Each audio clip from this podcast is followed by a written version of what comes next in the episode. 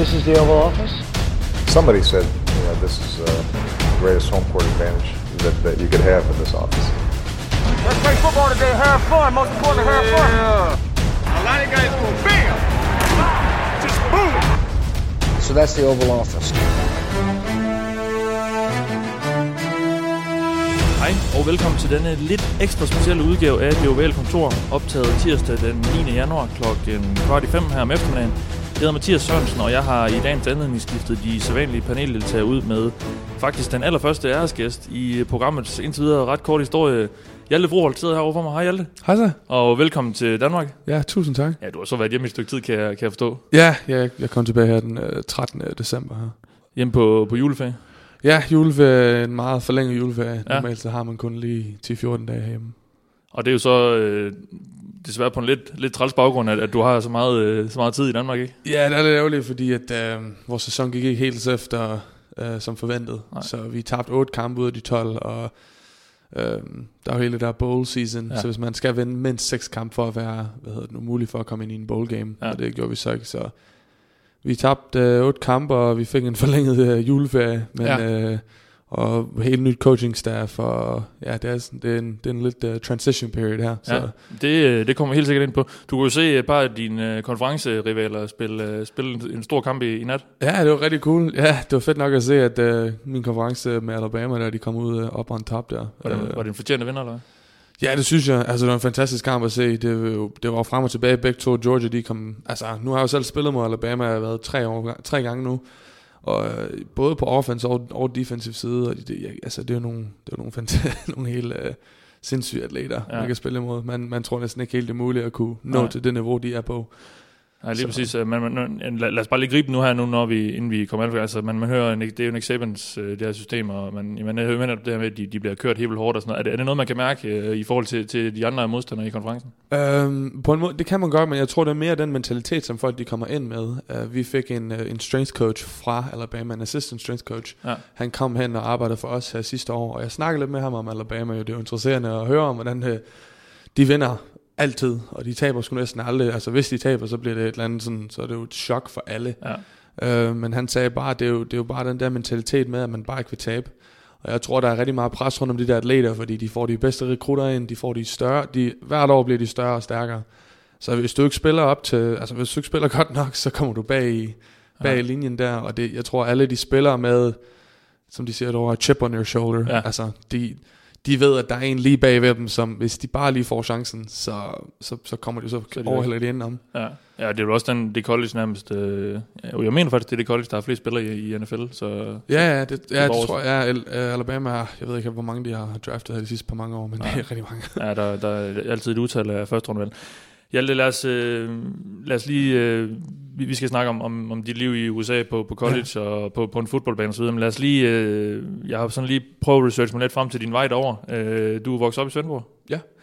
Tager til, eller begynder at spille lidt fodbold i, øh, er det i Svendborg sammen med, med, et par, med et par gutter og en, og en enkelt træner, eller hvordan? øh? Ja, det startede småt, da jeg var 12 år, så jeg Ja. tror, vi var 4-5 til træning, Ja. og havde en coach, ja.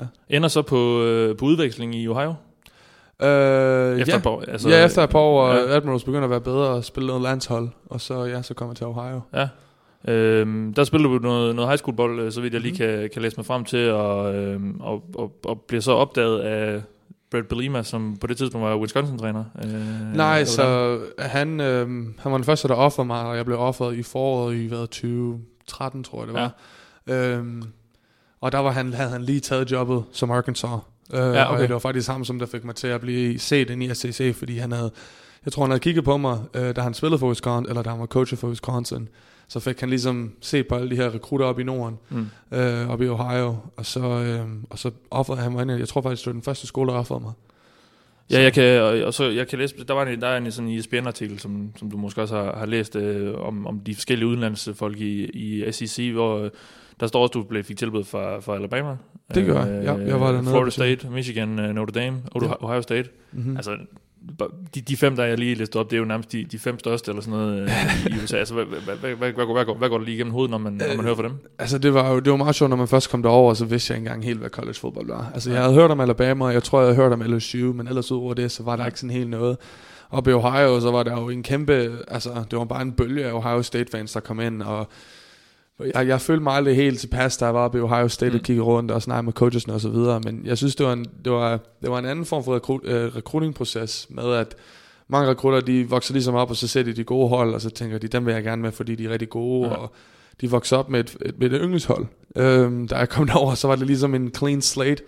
Ja. Øhm, jeg, jeg kan huske, jeg kørte rundt med min far på sådan en recruiting trip, så var vi oppe og besøge Notre Dame, Michigan State, Michigan, kørte ned til Arkansas, og så Ohio State. Øhm, og vi lavede ligesom bare pros and cons for alle skolerne, og så i sidste ende, så var det, altså, så var Arkansas bare en fantastisk skole, og jeg stolede ja. virkelig på det coaching staff og så videre. Ja. Jeg synes, det var, jeg synes, det var det bedste valg for mig. Ja, det, det, det vil jeg lige vende tilbage til senere. Jeg tror lige, jeg sprang et enkelt skridt over, fordi du, du var jo Ohio, og så tog du tilbage til Danmark igen, ikke sandt? Det er rigtigt, ja. Så tog jeg tilbage, og jeg boede i Malmø faktisk. Ja. Og så spillede jeg, jeg gik i skole i Danmark, og så spillede jeg for øh, Solo Gold Diggers. Ja. Og så øh, tilbage til, og så til Florida, øh, tilbage øh, til USA og Florida. Ikke ja, så, så fordi jeg, jeg, skulle på, jeg skulle på en boarding school, og så var der nogen, der havde skrevet det i en artikel, fordi de spurgte, hvad er din plan, og så øh, sagde jeg, så, jamen, jeg vil prøve at finde en boarding school, men så var der en fantastisk mand, der hed uh, Mitch Charlotte nede i IMG Academy, som der så, øh, han, han skrev så en besked til mig og sagde, hey, vil du komme ned til IMG Academy? Og så sagde jeg, det, det kan jeg simpelthen ikke, det er alt for dyrt, det koster jo ja. 70.000 dollars om året, at gå der bare for fodbold. Så sagde han, men det er muligt, at vi måske kan give dig en financial aid grant. Um, og, så og det er bare lige for, for os? Så, så det vil så betale for, okay, ja. um, ikke, ikke hele beløbet, vi skulle selv betale for noget forsikring og sådan noget, men de 70.000 er jo for at gå i skole der. Mm. Det er meget, det er en rigtig god skole, men creditsene, det er mange af dem, de går lige direkte over til college. Ja, okay. Uh, men ja, så kom jeg ned til AMG der, mit senior år. Og det er så der, du begynder at blive recruited af, af de her store... Uh... Nej, jeg var recruited hele vejen før det. Okay, ja. uh, jeg tog også over igen på, der var, der var hjemme i Danmark, så tog jeg en gang, endnu en gang over til USA for at kigge på nogle skoler. Der var jeg blandt andet nede ved Alabama, uh, og hvor Nick Saban så også gav mig et offer ind i hans kontor. Ja, okay. Det var også var lidt surrealistisk. Ja, ja, ja. Uh, jeg var også nede i Florida State uh, og snakkede med Jimbo Fisher. Og så tog jeg til Arkansas og Michigan også. Arkansas og Michigan var de sidste to skoler, som jeg ja. øh, rigtig godt, der det skulle blive imellem. Hvad tænker man, når man som sådan en ung dansker sidder inde på Nick Sabans kontor? Øh, der... Jeg forestiller mig, det er meget sådan pompøst, det ved jeg ikke, er det er det? Jamen altså, det er jo alle de her, han, han har jo, altså, ja. han har ikke nok skabsplads til alle de trofæer, ja. han har, så øh, man, man sidder derinde på hans bord, der ligger ringe på hele bordet foran, der ja. er inde i der er skab på hver side med trofæer og det hele. Ja. Det er jo, altså, det er jo meget surrealistisk at sidde derinde og, og snakke med Nick Saban. Ja. Og man, altså, hvis, hvis man kender bare en lille smule om college fodbold, så, så kender man, eller har man mindst hørt navnet Nick Saban. Ja. Uh, så det var, det var en helt fantastisk oplevelse, og han, har, han er jo meget smooth, vil jeg gerne sige. Jamen lad os bare få alt dødt uh, Ja, ja, altså, han sad der, og han kørte sin gode spil, han altid snakker med, man kunne mærke, den her, den har han øvet flere gange, eller sagt millioner af gange, og så sådan, man, I would love to give you an, uh, an offer to come play for me here at University of Alabama. Uh, så det var meget, uh, der var jeg skulle lige lidt op at køre, uh, men jeg, jeg kunne bare, det stedet, jeg følte mig ikke helt hjemme der, Nej. men selvom, og det var også, det var også en svær mentalitet, ligesom min coach sagde her uh, tidligere i år, det er jo, det jo sådan en eat or be eating, eaten. Altså, ja, ja. Jeg, jeg stod ude på practice field og stod og kiggede på practice, og så da det gik forbi mig, alle spillerne, så stod de sådan og kiggede ned på mig og sådan noget. Der var ikke så meget en, family feel, følte jeg. Nej, okay. uh, ikke at skulle tage noget væk fra dem. Mm. Det var min uh, perspektiv. Uh, det, var den, det var mit syn på det. Det kan sagtens være, det er 100% anderledes. Uh, og jeg skal ikke tage det væk fra dem, eller nogen, der godt kan lide Alabama. Det er jo et fantastisk hold. De har vundet ja, en grund, ja. og jeg er sikker på, at de også har en god familie uh, inden for holdet, men jeg følte mig bare mere tilpas i Arkansas. Ja, hvad, ja fordi hvad, hvad er det så, der gør, når, når du får sådan nogle kæmpe tilbud der for, for de allerstørste colleges, og, og, og nu skal vi heller ikke tage noget for Arkansas, de har ja. også produceret øh, en masse NFL-spillere, og, og er helt deroppe og spiller som sagt i en af de bedste konferencer, men hvad, hvad var det lige, der gjorde, at, at det blev dem? Øh, jeg tror, jeg kunne godt lide ideen, med hele ideen med, det var med Coach Bielema uh, op i Arkansas. Det var, han var helt ny deroppe. Jeg ville komme hen, så ville jeg have været hans anden eller tredje recruiting, uh, recruiting class. Um, sådan starten på at bygge noget nyt op. Mm. Og jeg stolede, jeg, jeg troede virkelig og believed i hans, uh, i hans methods og hans metoder til at fremgange det hele. Uh, så, så fungerede det bare ikke her til sidst. Mm. Men, um, og jeg kunne også bare rigtig godt lide stedet. Jeg følte mig tilpas. Det var meget laid back. Mm. Altså, um, Fayetteville er en fed by, for det er en businessby, der kommer mange mennesker der, der til fra ja. hele nationen, uh, og så er en fed collegeby at bo i også, synes jeg. Um, nogle af de andre uh, universiteter, der går der jo 50-60.000 mennesker på de universiteter, og det er jo, inden det, og det er jo midt inde i en stor by. Ja. Og jeg, kunne, jeg følte mig bare ikke helt tilpas, men så det, det føles godt der, og jeg kunne, godt, jeg kunne selv om, det er også noget, jeg blev ved med at tænke på, det er, hvad nu hvis coachen han forsmutter, mm. vil jeg stadig godt have det godt her. Og det tror jeg ærligt talt, jeg godt kan sige, at så desværre nu, så smuttede coach Biderman, men jeg tror, at jeg, jeg skal nok få det godt, og jeg kan stadig nyde min tid her, selvom at han ikke er der mere, og hele det coaching staff, der var der, fordi jeg godt kan lide stedet. Ja. Øh, og jeg kan godt lide menneskerne, jeg har været sammen med over og det hele. Og varmen i syden og barbecue og det hele, eller hvad? Det er jo faktisk, så har vi Four Seasons. Det er jo rimelig koldt lige nu faktisk. Okay, jeg tror, ja. det er omkring det er neds og svinge mellem 0 til 5 grader. Nå, okay. Ja, så det bliver Jeg troede faktisk, det var varmere dernede. Det bliver pissevarmt ja. hen over sommer. Ja, ja. ja. Lige rundt om camp, så det er lige der, Ja. Så bliver det lige der 35 til 40 grader og rigtig fugtigt, så det er fantastisk. Ja. Men, øh, men ja, det bliver lidt koldt om vinteren. Hvordan egentlig med livet sådan i, øh, i USA og sådan noget? Altså, vi, vi, det er jo et vestligt land, og vi, og vi, der er måske mange, der tror, at det er meget ens. Men hvor- hvordan er, hvordan er det lige at rykke teltpælen op og flytte derover? Øhm, altså, det, det her de sidste par år, nu var jeg været ved Arkansas, og jeg har virkelig kommet ind og set nogle af familierne, så det har været lidt anderledes, vil jeg da helt klart sige. Jeg har været nede i syden.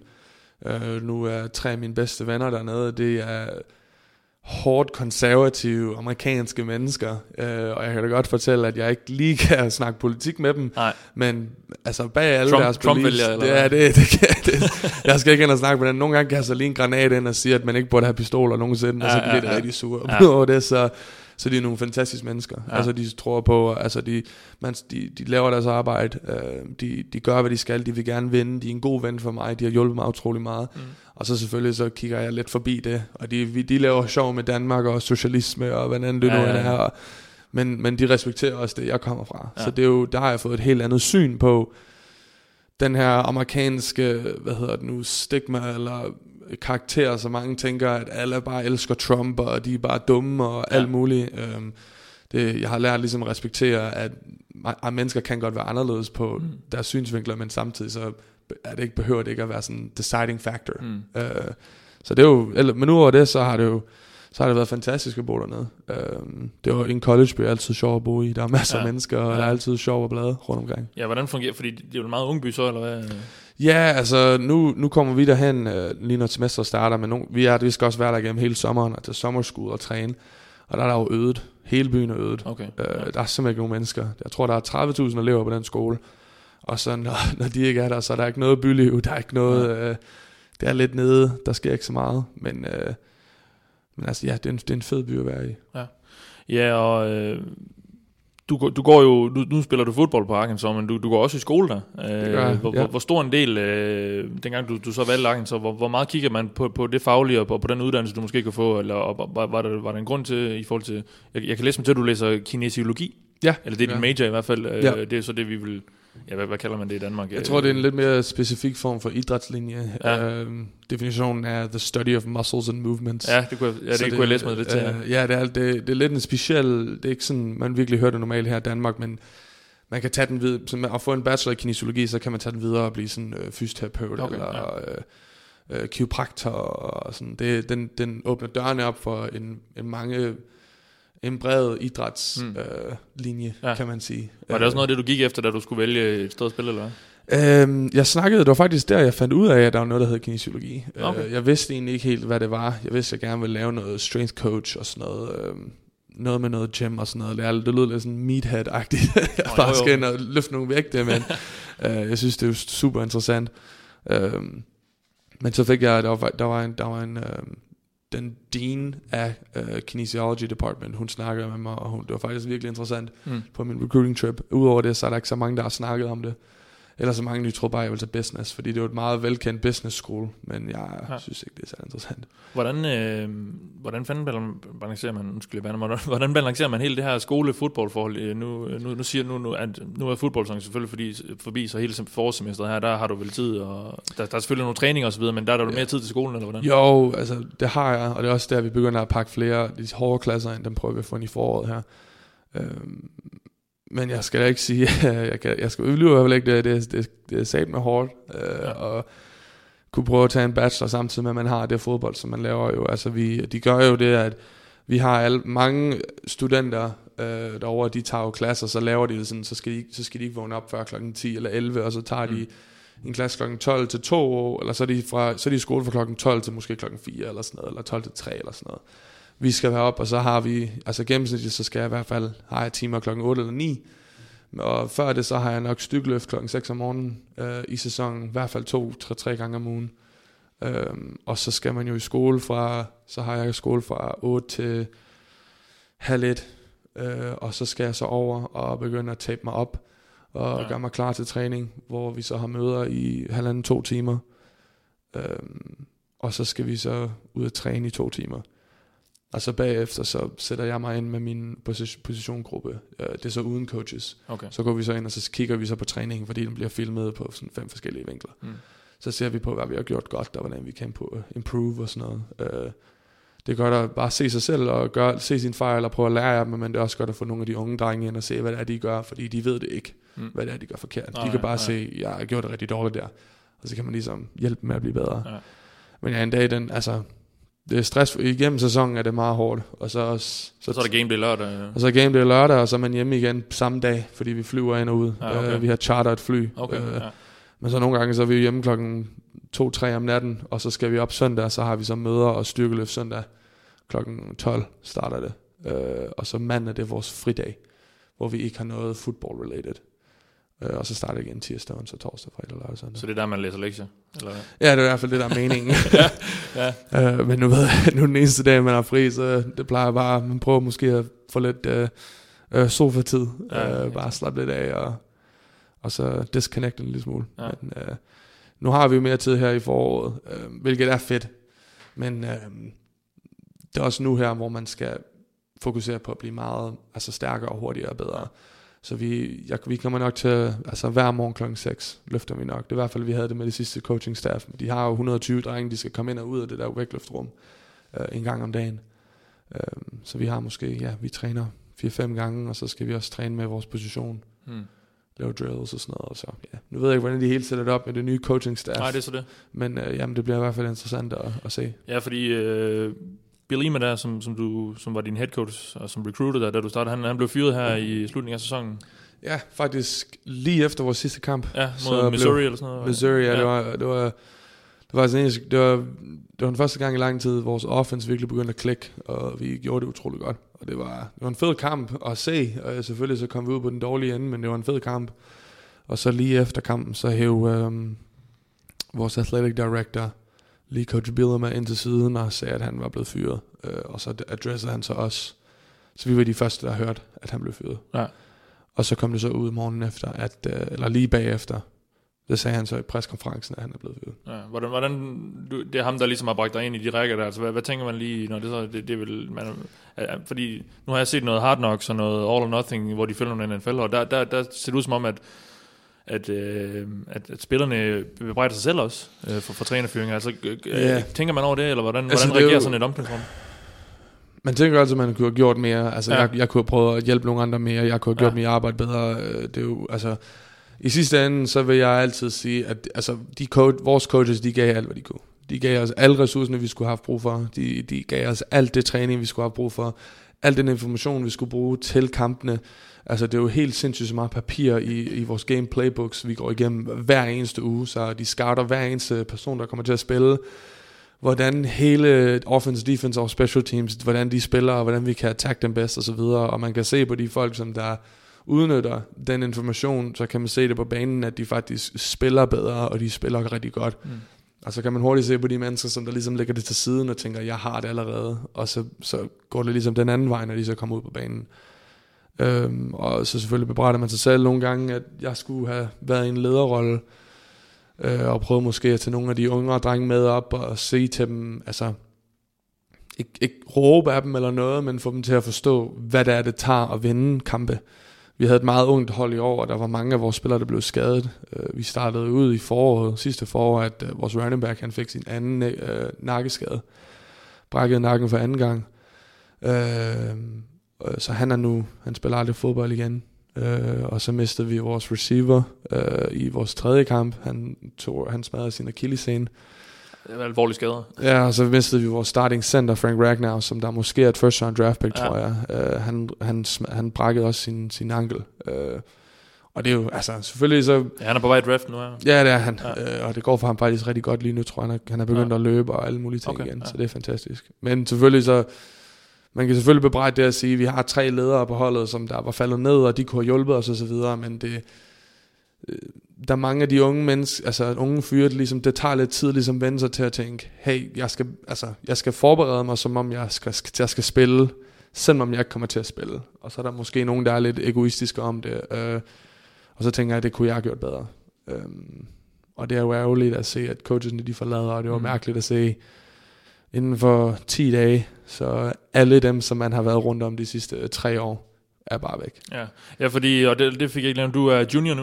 Øh, Øh, bliver en senior. Ja, du bliver senior efter... Ja, ja, altså, jeg tænkte sig, at jeg er en senior nu, ja. Okay, det er man allerede efter... øh, Man, man kalder sig selv en senior, når Okay. sæsonen er færdig. Okay. Så, eller så, så, går man ind i den anden. Og også fordi jeg er enrollet tidligt, så der det er mit, ja, det er mit senior nu. Så du, øh, og det betyder så for dem, der, øh, der, der ikke lige er helt inde i det, det, det er, at du har spillet tre år nu i, i college. Ja. Øh, og så vidt jeg kunne læse mig til, du har ikke redshirtet nogen år, altså du har, der, du har ikke siddet udenfor øh, nogle Nej. år, hvor du ikke har spillet kampe. Nej, det har jeg ikke. Så, øh, så du er på vej ind i dit sidste år nu her mm-hmm. Mhm. øh, på, på, på banen, inden, øh, inden du egentlig, ja, så, så må du faktisk ikke spille mere i, i college. Nej, så min eligibility er ude. Ja. Man, har, ja, man har fire år, man har fem år til at spille fire år. Ja, det er præcis. hele Ja. redshirt og det hele. Ja. Og ja. Øhm, vi har på lytterspørgsmål. Øh, et af dem er stillet af, Stefan Buk Henriksen, der skriver på Facebook. Øh, Hvad tænker amerikanerne om udlændinge i sporten? Er det, er det svært at, og så fortsætter er det svært at opnå status i locker room? Øhm, det tror jeg, tror jeg faktisk ikke, det er. Jeg tror, at øh, der er mange på, til en vis grad. Det, øhm, det er faktisk et sjovt spørgsmål. Øhm, der er mange, jeg har snakket med. Nu ser man jo mange af de udlændinge, der kommer ind. Og jeg tror, at det, som mange godt kan lide ved udlændinge, det er, at de ved ligesom, de er i et, øh, i, et- i, et- i foreign territory. Ja. Altså, man kan ikke bare komme ind og bare slække sig til det. Øh, mange udlændinge, de, de ved jo ligesom, det har jo taget meget at komme til det punkt, hvor de er nu. Ja.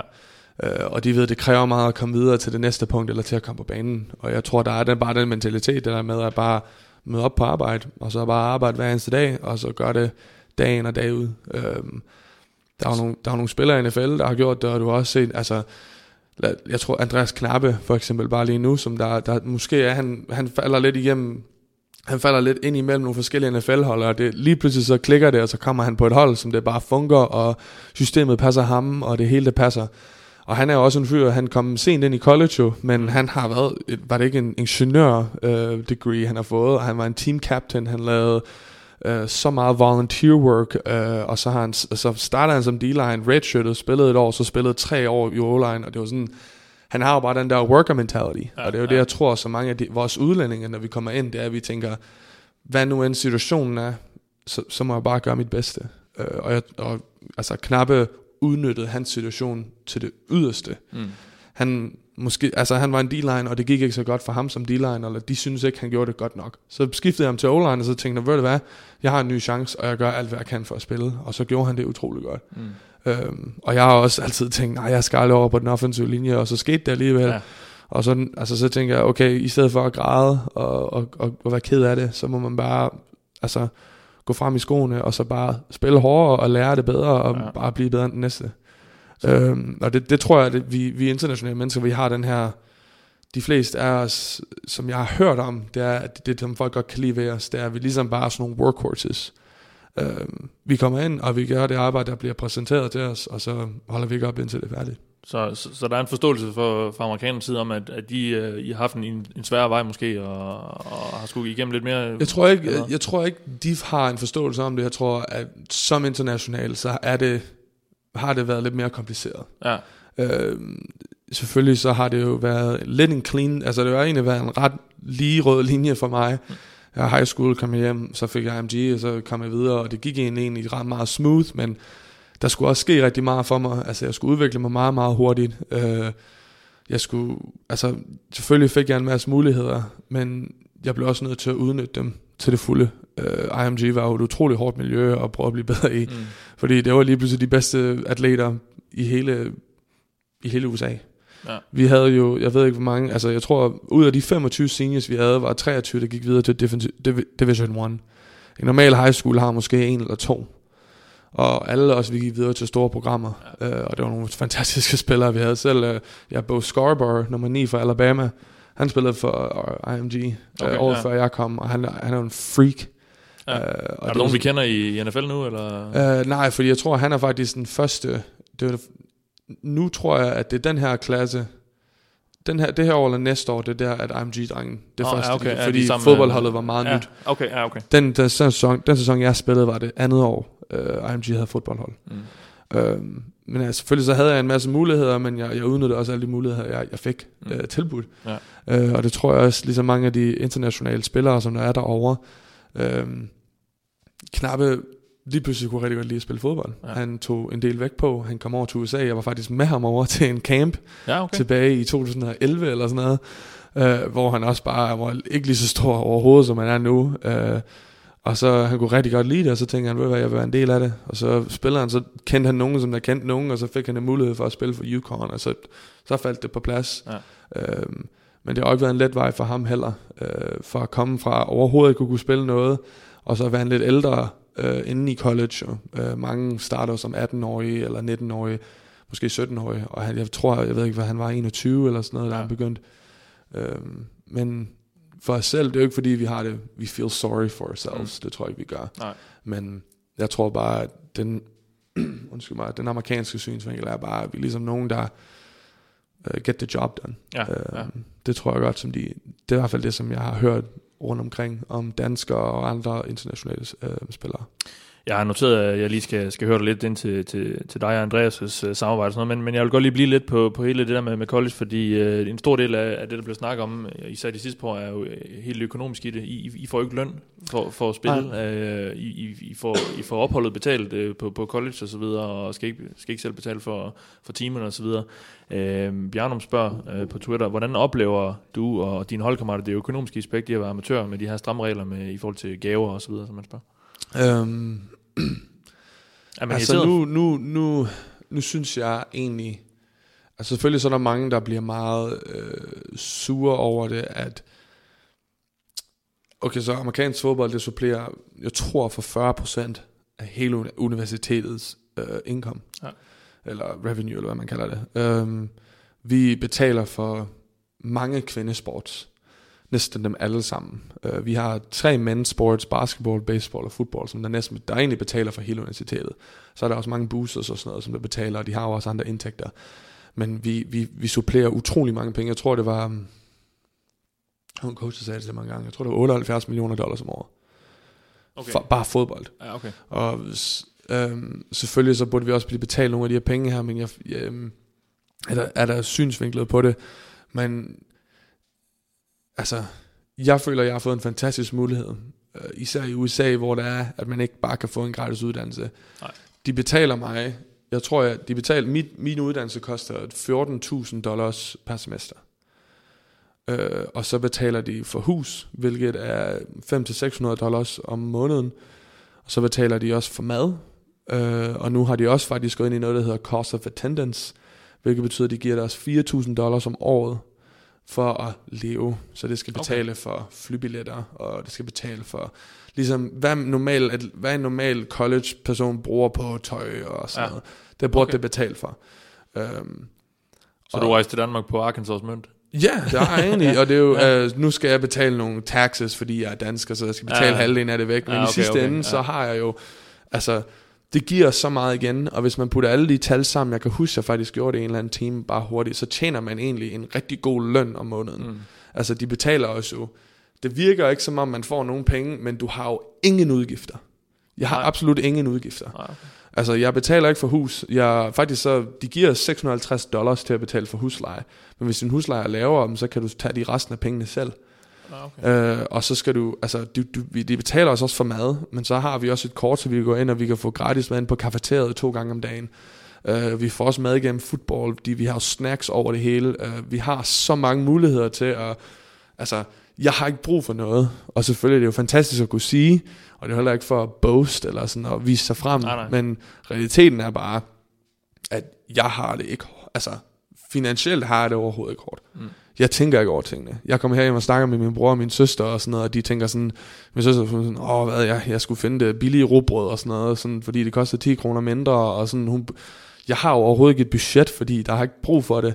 Øh, det er selvfølgelig også en dårlig ting, jeg skal lære at gøre det, når jeg kommer ud i den rigtige verden, men Øh, på den måde, så, så synes jeg egentlig selv ikke, at det, at det er fair for en atlet i college at kunne kræve penge for det. Øhm, og selvfølgelig så er der jo hele det der med, at man ikke må få noget for andre. Så kun det, hvis, lad os sige, at du sagde, hey, kom, og, kom til det her podcast der, og så betaler jeg for din togbillet. Ja. Så kun da det kom ud, så ville jeg blive disqualified for NCAA, fordi at jeg fik en uh, illegal benefit. Okay. Jeg fik noget, som du kan ikke betale for mig. Du kan ikke betale for et måltid, vi går ud og spiser. Nå. Øh, med mindre, lad os sige, at vi er en gruppe på otte mennesker eller sådan noget, og så er du en god ven, jeg kender, og så siger du, okay, men jeg tager billetten eller sådan. Ja. Jeg kan ikke få noget, som der ikke er andre, der kan få. Giver det Okay, mening? ja, så sådan, det er jo folk, der siger sådan, okay, kom og arbejde for mig, og så får du øh, 20 dollars i timen eller sådan noget, og så møder man op på arbejde to timer, og så giver det dig for, at du har arbejdet i 10 timer. Det er jo, det er jo den måde, som folk de bliver taget på, fordi man får ja. de her fun, funsegoder, eller hvad man kalder Ja, det. ja. Øhm, og, det, og det er det, som mange de ikke kan lide, det der med, at man, altså, man har ikke lov til at snakke med agenter. Så kun, jeg har ikke lov, altså jeg kan godt skrive til agenter, jeg kan godt sige, øhm, ja, det lyder godt, du har, jeg kan godt lide dine idéer og så videre, og vi, jeg vil godt sidde ned og få en samtale og sådan noget, men jeg har ikke lov til at sige noget verbally eller written, at jeg forholder, at, at de er min agent. Nej, da du committer til dem. Er indtil jeg har spillet min sidste kamp. Okay. Okay. så der er mange af de der restrictions til at være amatør inden for NCAA, som der er lidt mærkelige. Men i sidste ende, så sidder jeg egentlig lige nu og tænker, altså jeg, jeg har ikke nogen udgifter. Jeg, jeg får en bachelor, øh, og jeg sidder ikke i debt. Jeg har ikke noget, jeg, altså, jeg har ikke nogen ting, penge, jeg skal betale tilbage. Øh, så derfor synes jeg egentlig, at øh, vi bliver allerede betalt nok på den måde. Jeg skal lige høre dig ind til... Jeg ved bare lige mærke, der er snacks over det hele. Hvad, hvad, hvad, hvad, hvad, hvad spiser sådan en collegehold i, øh, til, til, til daglig? Nå, hvad spiser vi? Ja, ja. øh, jeg spiser meget. Ja, det kan Øh, jeg jeg, har, mig. jeg snakker med min diætist derovre, og vi lavede et program til omkring 4500 kalorier om dagen. Okay. Ja. Øh, og så er det jo...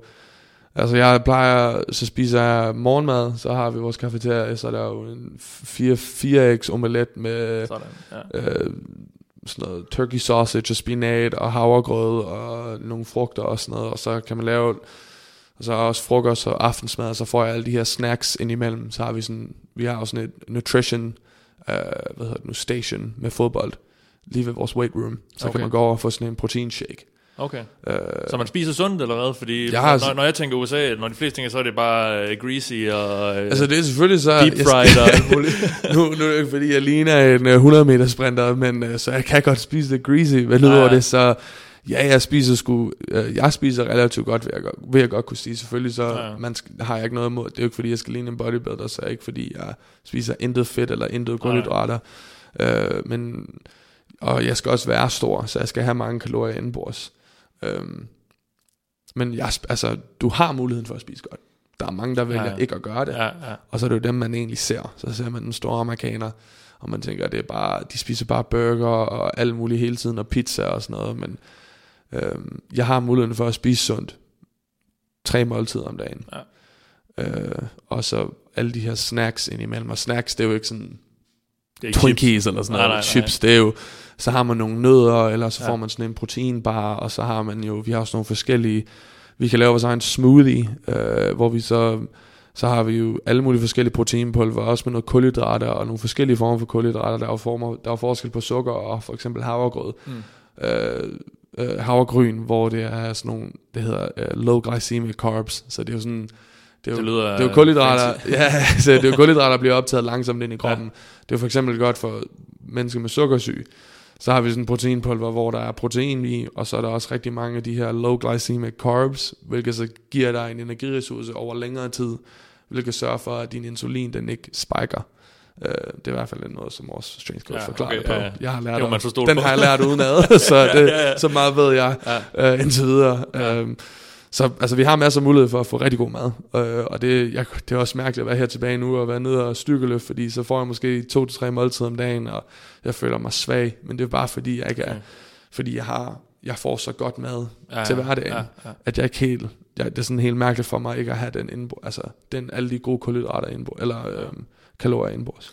Arkansas er også i syden, så jeg kan forestille mig, at det bliver, de kan smække en god barbecue på, på benene. Eller? Ja, der er god barbecue, og Ja. der er god, øh, de elsker frityresteg, alt. Øh, Ja. Frog legs og catfish og alt muligt, du. Der er, men, Jeg synes også, jeg har hørt om frityrestegt is og alt muligt. Øh, altså, Ja, Marsbar, oh, og- ja. Det er, Har du udviklet sådan en eller anden mærkelig form, en eller anden øh, underlig øh, livret, øh, et eller andet, siden du kom derover? Jamen det er jo, øh, lige den der is, den er faktisk fantastisk, fordi det er, det er noget, det, vi har et sted, der hedder Catfish Hole nede i Fayetteville, og så laver de simpelthen, jeg ved ikke, hvordan de fungerer det, men så, de har bare en dej, og så putter de jo selvfølgelig isen ind i, og Ja. så kaster den lige ned i frityrstegen i et stykke tid.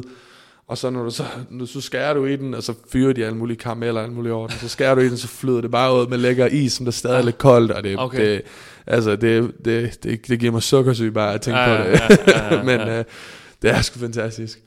Ja. Øh, men altså, det er der er masser af steder at spise dernede. Der er masser af god barbecue og sådan noget. Ja. Øh, jeg kan ikke helt sige, hvad jeg er mit yndlings er. Nej, nej. Men, øh, det er sgu godt. Hvad med sådan noget, øh, altså folk på, ja, nu tror jeg, vi, vi er sådan nogenlunde jævne, altså vi, vi vil også godt øh, have en øl en gang imellem, altså kan man godt, øh, kan man godt nyde en, en bajer en gang imellem som, Øh. som college-atlet? Men, hvis du er 21, så ja, så nyder du en bare. Hvis Ja. du ikke er 21, så, så må du få... Ja, selvfølgelig, ja, der, der er øh, men altså, ja, yeah, det kan man godt. Altså, jeg har, jeg har været i perioder, hvor jeg har været rigtig dårlig med hensyn til kost og alkohol. Så har også været perioder, hvor har jeg været alt for strikt med mig selv. Der er den der hårfine linje, altså, linje med at være øhm, selvfølgelig spise godt, og lade være med at drikke for meget, men før man egentlig også skal ikke gå helt sindssyg, så har man også, skal man også give sig selv lov til ligesom at skulle sidde ned og få en burger, og så sidde og drikke nogle øl, og se noget sport med sine venner og sådan Ja, ja, noget. ja. Og det, det er der har der også lov til, og folk drikker der også efter kampe, går man ud og fester, hvis man har en stort win og sådan Ja, noget, så ja. går man ned i byen og fester og så videre. Øh, Så det er jo ikke fordi, at jeg, altså vi er ikke nogen engler dernede, det er hvad der er roligt sige. Ja, Ja, det ikke- nej, vi sidder ikke nej. derhjemme lige efter kampen, går hjem og sidder og sover og vågner op og gør det bedre igen. Øhm, gamefilm og det hele, nej, det, men øh, det handler bare om at, at tage af sig selv og, og, sin, og sin egen krop, og det er der nogen, der har fattet, og det er jo dem, Ja. ja. du kan se, der spiller rigtig meget, og Ja. så er der nogen, der ikke helt forstår det, men så har de bare rigtig vel genetisk, øh, og, så, og så spiller de stadigvæk, og så er der nogen, der er bare, så sidder man lidt på sidelinjen, Ja. fordi de ikke helt gider at iscenesætte sig til træning og mad, og ja, hele, hele bunken, hele pakken. Ja. Øhm, Arkansas er jo, er jo et college, som øh, vi, vi, jeg nævnte det tidligere, så det er jo også det er jo et college, der har sendt nogle, nogle spillere i NFL, øh, mm. Darren McFadden og sådan nogle. Der, der har været nogle store navne øh, hen over årene. Er det noget, man tænker over, når man, øh, når man går der? Er Altså, eller, eller hvordan? Øhm, det er mere surrealistisk at spille med nogen, som... Altså, at se nogen i NFL, som man har spillet med. Ja. Det er fedt. Ja. Øh, selvfølgelig så er det vildt, at Derek McFadden har, og, og sådan, altså sådan, wow, det, det er sygt, det er Derek McFadden, men i sidste, altså sådan, det er jo, alle hold har, alle de store hold har nogle fantastiske Ja, spillere ja, og sådan ja, noget. ja. Øh, og man ser jo selvfølgelig, så ser man hans shrine, der er jo en, der er sådan hans, hans trofæer og sådan noget, sådan, det ser man jo hver dag, så det bliver Okay, meget, det står ude i vores, inden når man kommer ind til fodbold, så ligger den anden lige der. Okay. Så man ser den hver dag, og det bliver bare en realitet, altså sådan, det bliver bare ja, hver dag. man, ja. Men så når man ser, øh, for eksempel så en, jeg spillede med, øh, en der hedder Hunter Henry nu, han Ja. ja. spiller for Chargers. Ja, ja, ja. Fantastisk spiller nu, jeg, jeg tror han gik ud med en skade her, jeg vidste ikke helt, hvad det hele var, men Tager den, Også- ja, for, ja. Ja, men at se, hvordan han gør det, og, og bare sådan sidde og se sådan, ham har jeg spillet med. Ja, ja, ja. Øh, det er sådan meget cool. Øh, og det jo flere og flere hen årene. Øh, især nu med Frank, han kommer i øh, NFL og Ja. så videre. Men øhm, ja, yeah, altså det er jo bare fedt at kunne se spillere, som han har spillet med, se på det næste niveau. Og, og normalt, generelt, så dem, som man ser spille, det er jo lidt, som jeg ligesom har sagt før, det er dem, som der har i sen, altså har dedikeret sig selv til at være en god fodboldspiller, en klog fodboldspiller, og, og, og fokuseret på sin egen krop, og sørge mm. for, at man ikke bryder den ned for meget. Ja. Du er linjemand, offensiv linjemand, ja. Øh, en af de, en stor fyr deroppe foran. Øh, du skiftede før sidste sæson øh, Ja. fra, fra defensiv linje til, til offensiv linje. Ja. Øh, prøv at snakke lidt om, øh, hvor, hvor stort det skifte det egentlig er, fordi en ting er, at du, du vender næsten den anden vej, øh, men, men Ja. hvad, hvad er der sådan af, af, af, af forskel sådan rent teknisk på det? Selvfølgelig har du nogle helt andre opgaver, men øh, kan man godt bare lige skifte? Øh, men du har spillet det før, så tror jeg det, det er ikke så let bare lige at skifte. Nej. Øh, jeg, for at kigge tilbage på det, så burde jeg nok heller ikke have spillet så meget, som jeg gjorde, øh, da jeg først skiftede. Men det var bare rent og mest, fordi vi ikke havde nogen andre, der kunne spille. Øhm, men det, den måde, som jeg bedst kan forklare det på, det er ligesom, at som defensive linjemand, så skal man bare være aggressiv. Øh, og man skal være meget aggressiv. Men som offensiv linjemand skal man også være aggressiv, men der er mange af tiderne skal man være sådan en, som jeg kalder sådan passive aggressive. Ja, ja. Altså sådan på et pass set, så når jeg begyndte at pass set, der jeg startede, der lænede jeg mig alt for meget forover. Det var alt for let at komme forbi mig, fordi de brugte min momentum. Det er meget svært at sætte sig tilbage, samtidig med, at du skal være aggressiv med dine hænder, med at slå på manden forover dig, men du skal stadigvæk ikke læne dig forover, men du skal være aggressiv. Altså sådan, det giver ikke helt mening. nej. Øh, og man er jo en disadvantage ting. Altså tænk på, at du går bagud, og der er en, der løber imod dig, og så har din pligt, det er at stoppe ham. Stadigvæk. Mm. Øhm, det havde jeg rimelig svært ved øh, til at starte med. Jeg har stadig nogle problemer med det. Det skal jeg være ærlig at sige. Øhm, men det tror jeg var det største problem. Det med at run block, det var et lidt stort problem, fordi der jeg skulle bare have en lidt wider stance, mine fødder skulle være lidt bredere, og, Ja. og så skulle jeg bare chop dem, og så skulle jeg løbe nogen over. Ja, ja. Øh, det var jeg egentlig ret god til. Ja. øhm, Du, så, ski- du skiftede, fordi, øh, som jeg lige kunne, kunne sjuse mig frem til, der var, fordi der var rimelig meget dybde på den defensive linje, og, Ja. og, og modsat øh, tilsvarende mindre på den offensive, eller hvordan? Ja, altså det, der var simpelthen, vi, vi havde mistet, hvor mange var det? Vi mistede fire, tre af de fem starter, og så alle backups, alle, og så også tre backups, øh, som der egentlig ikke spillede så meget, men som der kunne have spillet. Mm. Øh, og så vi mistede bare utrolig mange spillere, øh, og den defensive linje, vi havde, de var, den var rigtig stærk for i år. Med meget dybde, som du sagde. Øhm, Dietrich Weiss. Han Ja, Dietrich Weiss nu. Nu er Er det Patriots. der. Ja, han gør det jo fantastisk dernede. Ja. Altså, vi havde, vi havde utrolig mange gode spillere. Der er, der er, en del, der er nogen, som der ikke helt er i NFL endnu, men vi havde Dietrich Wise, vi havde Ledbetter. Jeremiah Ledbetter er oppe ved Lions lige nu. Han Ja. gør det okay deroppe. Og vi havde nogle andre fyre inde på Interior, som der også gjorde det utrolig godt. Øhm, og jeg snakkede med Coach Bielema. Han hævde mig ind i hans kontor og sagde, at øh, han synes, det var en, en god idé for mig, som, som ud, på min udvikling, at jeg ville måske være en bedre offensiv linjemand Okay. det havde jeg også altid tænkt på, at jeg måske kunne være, at, jeg, at det kunne være en bedre idé, men øhm, Hvad tænker man, når man får det at vide? Fordi, det er selvfølgelig hårdt. Det, ja. Øh, man skal ligesom lave sådan en lille øh, self-evaluation og sidde og tænke lidt, hvad det er. Og jeg snakker med den defensive linjecoach, og han sagde, selvfølgelig vil jeg da altid have dig på den defensive linje. Jeg tror, du er en god spiller, og jeg tror, du godt kan blive rigtig god. Så sagde han, men hvis du gerne vil prøve det her, så, så gå amok. Og så hvis det ikke fungerer, så, fordi det gjorde vi i foråret, så sagde han efter foråret, hvis det ikke fungerer, men så har du en plads inde i det defensive linje room lige bagefter. Okay. Øhm, men så blev jeg jo starter på den offensive linje, og, og så blev, blev jeg nødt til at spille, og ikke særlig godt over mit sophomore år. Det var rimelig, det var ret hårdt Ja. at, at, at få så meget modstand, og især inde på sociale medier, hvor der var mange, der tyrede mig ned. Øh, Det var meget svært. Ja. Og så skulle spille igen, og være klar igen næste uge, hvor, hvor man så måske også bliver reddet over igen. Og for eksempel de spillere mod Alabama, øh, det er jo det er meget svært, Ja, ja, ja, ja. hvis, man ikke, hvis man stadig ikke er lidt usikker på, hvad det er, man laver. Ja. Øhm, men i sidste ende, så jeg tror, jeg er kommet ud på toppen her nu, og jeg havde et godt år, okay, relativt, et okay år her sidste år. Øh, jeg, fik, jeg blev nævnt til nogle forskellige øh, teams. Ja, øh, ja. Øh, og så forhåbentlig så bare altså, gå mod målet og komme i NFL næste år. Så jeg har hele foråret her til at forberede mig, og så bare prøve at være den bedste, jeg kan her til, til efteråret. Hvad er sjovest? Defensiv eller offensiv linje? Uh, jeg kan godt lide, at- altså offensiv linje, man er rigtig fedt. Og nu havde jeg ikke, nu har jeg jo haft god succes som en offensiv linje, men jeg havde ikke så meget succes i mit freshman år, så jeg fik, jeg tror ikke helt, jeg fik smagen for det som defensiv Ah, okay. linjemand.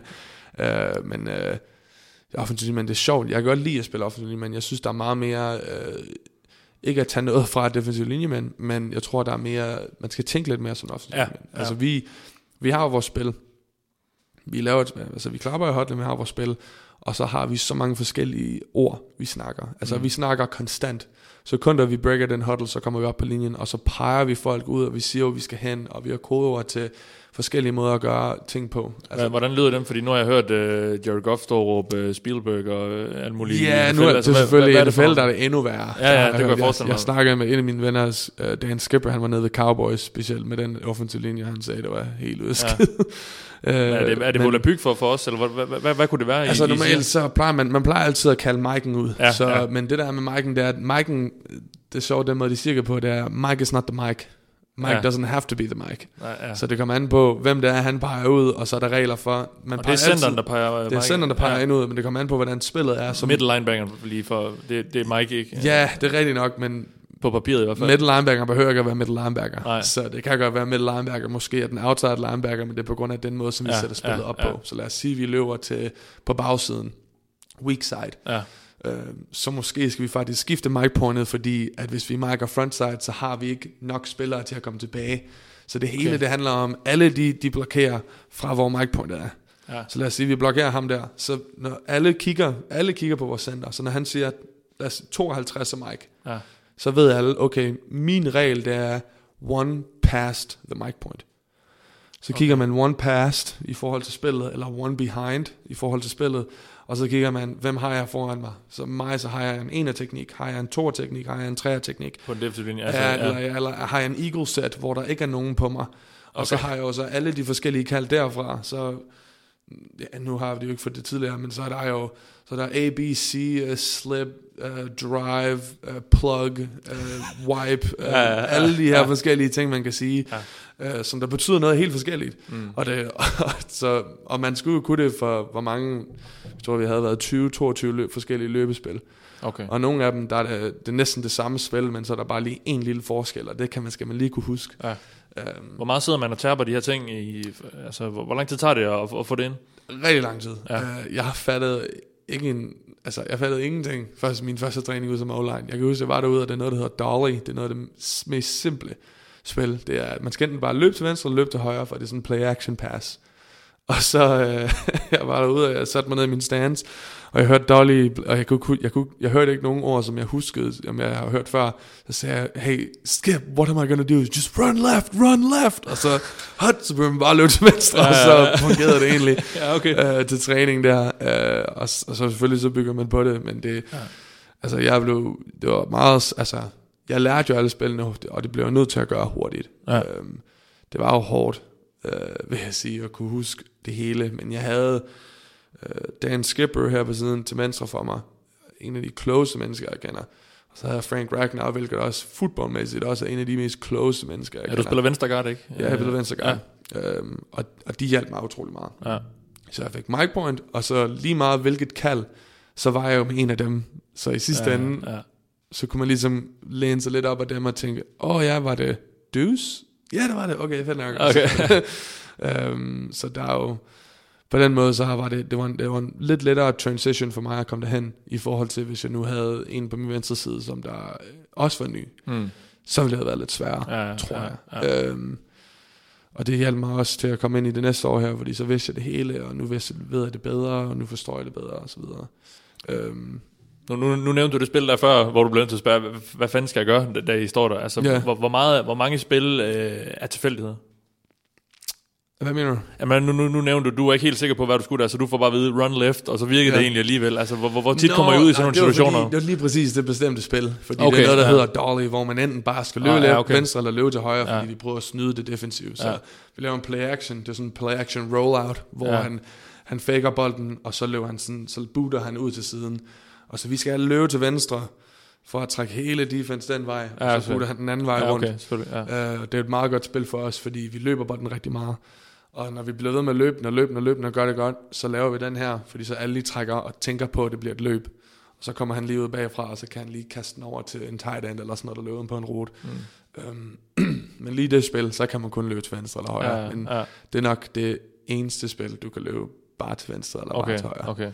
Så alt er, at, de, ting, der, de ting, vi ser ske øh, udefra, når vi sidder helt, altså, der, er- der er ikke nogen tilfældighed, eller hvad? Overhovedet altså, ikke. øh, Overhovedet nej. ikke. Hver eneste skridt Ja. er at tænke på. Ja. Uh, altså vi har, hvad var den der, altså vi har måske tre forskellige ord, hvor vi blokerer de samme to personer på det samme spil, men det kommer an på, hvordan vores footwork er. Så Okay. vi kunne have, der var noget, vi havde noget, der hedder slip, og så havde vi noget, der hedder plug, og så havde vi noget, der hedder Og det er måde, det er måde at, at, at beskytte på, eller... og det er, helt, det er for ja. eksempel på et løbespil. Ja. Og så handler det helt præcis, så hver gang, hvis du så siger et ord, så klikker det i mit hoved, så ved jeg, at det er sådan her, jeg skal tage min skridt. Okay. Så skal jeg enten gøre sådan her, men hvis, han sagde, hvis vi så blev enige om, at jeg gør det her i stedet for, så skal jeg gøre sådan her. Ja. Det, det er minimale ting, øhm, fordi det er jo hele tiden med at cover sin egen røv. Så alle løbespillene, så, tænker, så man går i unison. Fordi hvis, hvis han tænker, at, han, at jeg laver noget anderledes, mm. så kommer defenderen igennem. Fordi hvis jeg tænker, "Men jeg går den her vej her, han burde være lige ved siden af mig, og så kommer defensoren, øh, den defensive linjemand igennem og takler running Ja, backen. ja. Øhm, så det, der, der er ikke noget, der, er- der er ikke en stone left unturned. Nej. Alt er kommet helt ned til detalje. Hvilke, hvilke trin du skal tage, hvor lange dine skridt de skal være. Øh, og det er jo det, vi ser film på hele tiden. Så tænker vi, hey, her der skal du ikke tage så stort skridt. Øh, her skal du lave din departure angle, skal være lidt anderledes. Øh, Okay. Her er det her, det her, det her. Det her. Ja. Hvor, hvor tyk er sådan en playbook? Øh, er det sådan, øh, man, man, man forestiller sådan et, et kæmpe ringbind eller et eller andet? Er, er, Ja, er det sådan noget? de, altså sådan, ja, jeg ved ikke, hvor mange centimeter det lige er, men sådan en tyk, sådan en stor three-ring, three-ring binder, Ja, fyldt med spil. okay. Øh, og det er jo... Og hvor, meget, hvor meget er det forklaret? Nu må du lige prøve at tage os med. Altså, hvor, hvor, hvor, hvor, hvor, hvor specifikt er det øh, beskrevet, det man skal? Helt præcis. Okay. Øh, det er jo ikke sådan, så skal du gå derhen af og blokere, hvem det nu end er. Mm. Der er det, du blok- så, så er det jo lige præcis det der med Mike Point. Ja, ja, okay. Du ja. blokerer op til ham. Okay, ja. Eller one past, one behind, whatever, whatever. Uh, fordi så tæller man i sit hoved, så tænker man, okay, Mike Point er så 1, 2, det er de min mand. Eller hvordan spillet nu udvikler sig. Så lærer man alle spil imod alle de forskellige former for defensive fronts. Så der er jo, det er bare de generelle, det er en over and under, og så er det en odd formation. Så det kommer an på, om jeg har, hvis jeg er bagsiden, så skal jeg tænke på, at jeg har en ene teknik, en træer teknik, eller om jeg har en, om jeg ikke, eller om jeg ikke har nogen på mig. Okay. Så skal jeg lære alle de forskellige spil. Ja. Øhm, og alle de forskellige kald. Øhm, og det er også stensikker på, at Knappe kan fortælle jer. Altså nu kan han selvfølgelig ikke nu han i NFL og så videre, men jeg kan måske ikke gå helt ind i detalje, men det er bare utrolig svært. Ja. Øh, og det er ikke... Og det, det er også for at gå helt tilbage til det første spørgsmål, det er også en af grunden til, at jeg synes, at offensive linjemand er så utrolig sjovt. Fordi der, det, man bliver meget hurtigt en student of the game. Det bliver meget mere sådan... Mm. Altså, jeg skal forholde mig til, hvordan man skal begynde at dissect og prøve at tænke lidt anderledes, og hvordan vi skal forholde os til det her. Og, og i møderne, så sidder man ikke og tænker, så sidder man ikke, altså, selvfølgelig så skriver man noter ned, men i sidste ende, så begynder jeg så at diskutere med coachen og siger, "Men hvorfor skal vi gøre det her? Og så siger han, når det er sådan her, sådan her, så siger han, hvad med det her? Og så siger han, nej, nej, nej, det er på grund af det. Altså, Okay, okay, man går okay. hele tiden ind, man sidder Ja, ikke bare ja. og siger, ja, ja, ja. Nej. Uh, man bliver nødt til at komme ind i det her punkt, hvor, hvor man begynder at sige, men hvorfor gør vi det her? Og det synes jeg faktisk er fedt, uh, ved at være den offensive linje.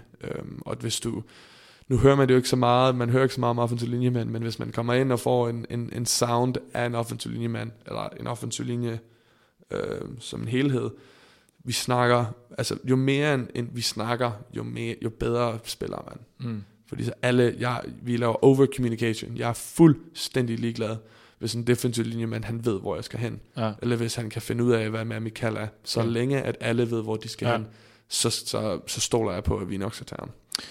Vores lytter Christian Hundborg spørger på, på Twitter, jeg kunne godt tænke mig at høre øh, dig skorstræk nuancere de forskellige forskelle, der er på de forskellige positioner på den offensive linje. Mm-hmm. Øh, du spiller guard. Ja. Det er jo øh, det, man kalder interior lineman. Ja. Øh, og du har en center på den ene side og en tackle på den anden. Men hvor, hvor, hvor stor forskel er der egentlig på de ting, I laver? Øh, Øhm, sådan- altså, det er jo, altså, rent kropsmæssigt, så guard skal være lidt mere sådan nogle maulers. Altså sådan, du skal være stor, og du skal kunne løbe igennem folk, og du skal kunne bare, altså sådan, bare smadre nogle mennesker. Øhm, center, øh, lige vores center for eksempel, han var faktisk et meget let center. Man Ragnar, der- ja, der er Ragnar, ind, man ja. behøver ikke at veje så meget. Øhm, hvis du tænker på det, den defensive linjemand, han er 4 cm fra dig, fordi han, han er helt op ved bolden. Mm. Så han skal bare være hurtig. Uh, det, det hjælper selvfølgelig også at være stærk jo, altid, men hvis man kigger på helt ned på marginalerne, så han, han skal være meget hurtigere med hensyn til at snappe bolden, og så tage et hurtigt skridt. For så tænker han, jeg skal først have mit arbejde, først så skal jeg gøre, hvad jeg skal gøre, om jeg skal reach ham, altså jeg skal, jeg skal, jeg skal blokere ham den her vej her, og, og beskytte running backen på den her måde her, og så bagefter, så begynder jeg at løbe ham ned i jorden. Øh, den måde, der skal, der skal center være meget mere hurtig, øh, hvor en guard måske, jeg har lige to-tre skridt for, to skridt for at komme hen til en defensive linjemand, mm. som der også vejer 140 kilo, og altså, jeg skal bare have noget power, eller også så flytter jeg ham aldrig. Mm. Øh, og hvor en tackle i sidste ende, der skal man være meget finesse. Øh, man skal kunne være rigtig hurtig på fødderne, fordi du arbejder med nogle af de her atleter, især i SEC, nogle af de her defensive ends, som der er to meter høje og vejer 120 kilo, og der er bare nul fedt på dem. Og de, altså, de løber lige så hurtigt som Usain Bolt. Altså, det, det er sindssygt. Sådan nogle, altså, nu kalder vi dem freaks Ja, ja, ja, derovre, ja. jo, men sådan, Ja, nogle- ja. det var nogle mon- altså, det var helt urealistisk, hvordan de her mennesker, de er blevet lavet til. Ja, altså, de er jo ja. bare, de er jo sådan skåret ud af Gud, og så har han lagt noget på jorden. Det er helt vildt. Ja, ja. Øhm, og så som tackle, altså jeg tror, jeg kunne nok overleve som tackle, men jeg vil aldrig kunne spille sådan god tackle. Nej. Jeg er lidt for lav, øh, jeg, mine ben er ikke så lange, øh, og jeg er ikke, øh, selvfølgelig vil jeg godt sige, jeg vil altid sige, at jeg er hurtig, men jeg er ikke hurtig nok til at tage nogle af de der øh, fyre der. Nej. Øhm, der skal man være. Det, det, det, der, det er meget sjovt, at der, der er så meget anderledes på det, men der er jo nogen, der er nogle rigtig gode atleter. Mm. Det, det, det, er meget mere, det giver meget mere mening for en tackle, og så kunne flytte ned som guard, eller hvis en guard kan En flytte ned som ja. tackle. ja. Fordi en tackle kan godt have noget power til sig, og så kan overtage nogen. Mm. Men man kan bare, altså, man kan jo ikke snyde længde eller hurtighed Nej, nej, nej. øh, som en guard. Øh, men der er jo selvfølgelig nogle små forskelle, men sådan en guard kan måske også spille center og så videre. Øh, altså, men så er det jo, så, men på min position, så skal jeg bare, jeg skal bare løbe nogen over, Ja. øh, og jeg skal, jeg skal bare prøve at tage dem og displace dem så meget jeg kan. Jeg læser mig til, at du også har taget øh, lidt reps, øh, i hvert fald i practice på, øh, på, på center. Ja, jeg tror bare, det var for at være sikker på, at jeg måske kunne snappe bolden. Øh, nu, nu ved jeg ikke, hvad det her næste år det byder til, Nej. men det kunne godt være, at jeg måske kommer ind og spiller noget center. Okay. Øh, center eller højre guard, hvad end det her coaching staff, de har mig lyst til at, Mm. at gøre. Øh, jeg har ikke snakket så meget med dem endnu. Øh, de er stadigvæk i gang med at rekruttere og finde de nye coaches og sådan noget, så ja, det, ja, de skal ind i det helt nye system, så det forstår jeg helt fint. Ja. Øh, det, det er ikke noget, jeg er bebrejdet om for. Men øh, jeg gør, hvad end de har brug for, brug for mig, brug for, at jeg skal gøre. Ja, helt sikkert. Øhm, er der nogle spillere, du, du kigger på ligesom at, eller se op til, om det så er college eller en niveau? Er der en eller anden øh, spiller, hvor du bare tænker, ham der, ham prøver jeg efterligne? Øh, eller? Øh, jeg har altid prøvet at, at gå efter Frank Ragnar på den måde, som han er ligesom, okay. altså, jeg var aldrig kunne spille ligesom ham, men jeg tror mere hans approach, sådan hans, altså den måde, han ligesom forholder sig til at spille fodbold, Mm. at altså jeg spiller hårdt, og jeg spiller, jeg gør alt hvad jeg kan, altså han, han studerer meget, og han, altså han er bare en, en perfekt pakke, altså han Ja, giver aldrig okay. op, Ja. og det, jeg kan rigtig godt lide hans mentalitet, Mm. Øh, men ellers så er der jo nogle fantastiske guards i, lin, altså i ligaen. Øh, Zach Martin fra Cowboys. Ja, ja. Absolut altså fantastisk spiller. Ja. Øh, hans fødder, altså når jeg har set rigtig meget film på ham, hans fødder er bare, det lyder mærkeligt at sige sådan på den her måde, men hans fødder det er jo så smukt, hvor hurtigt det går. ja, ja. Øh, og han er utrolig stærk.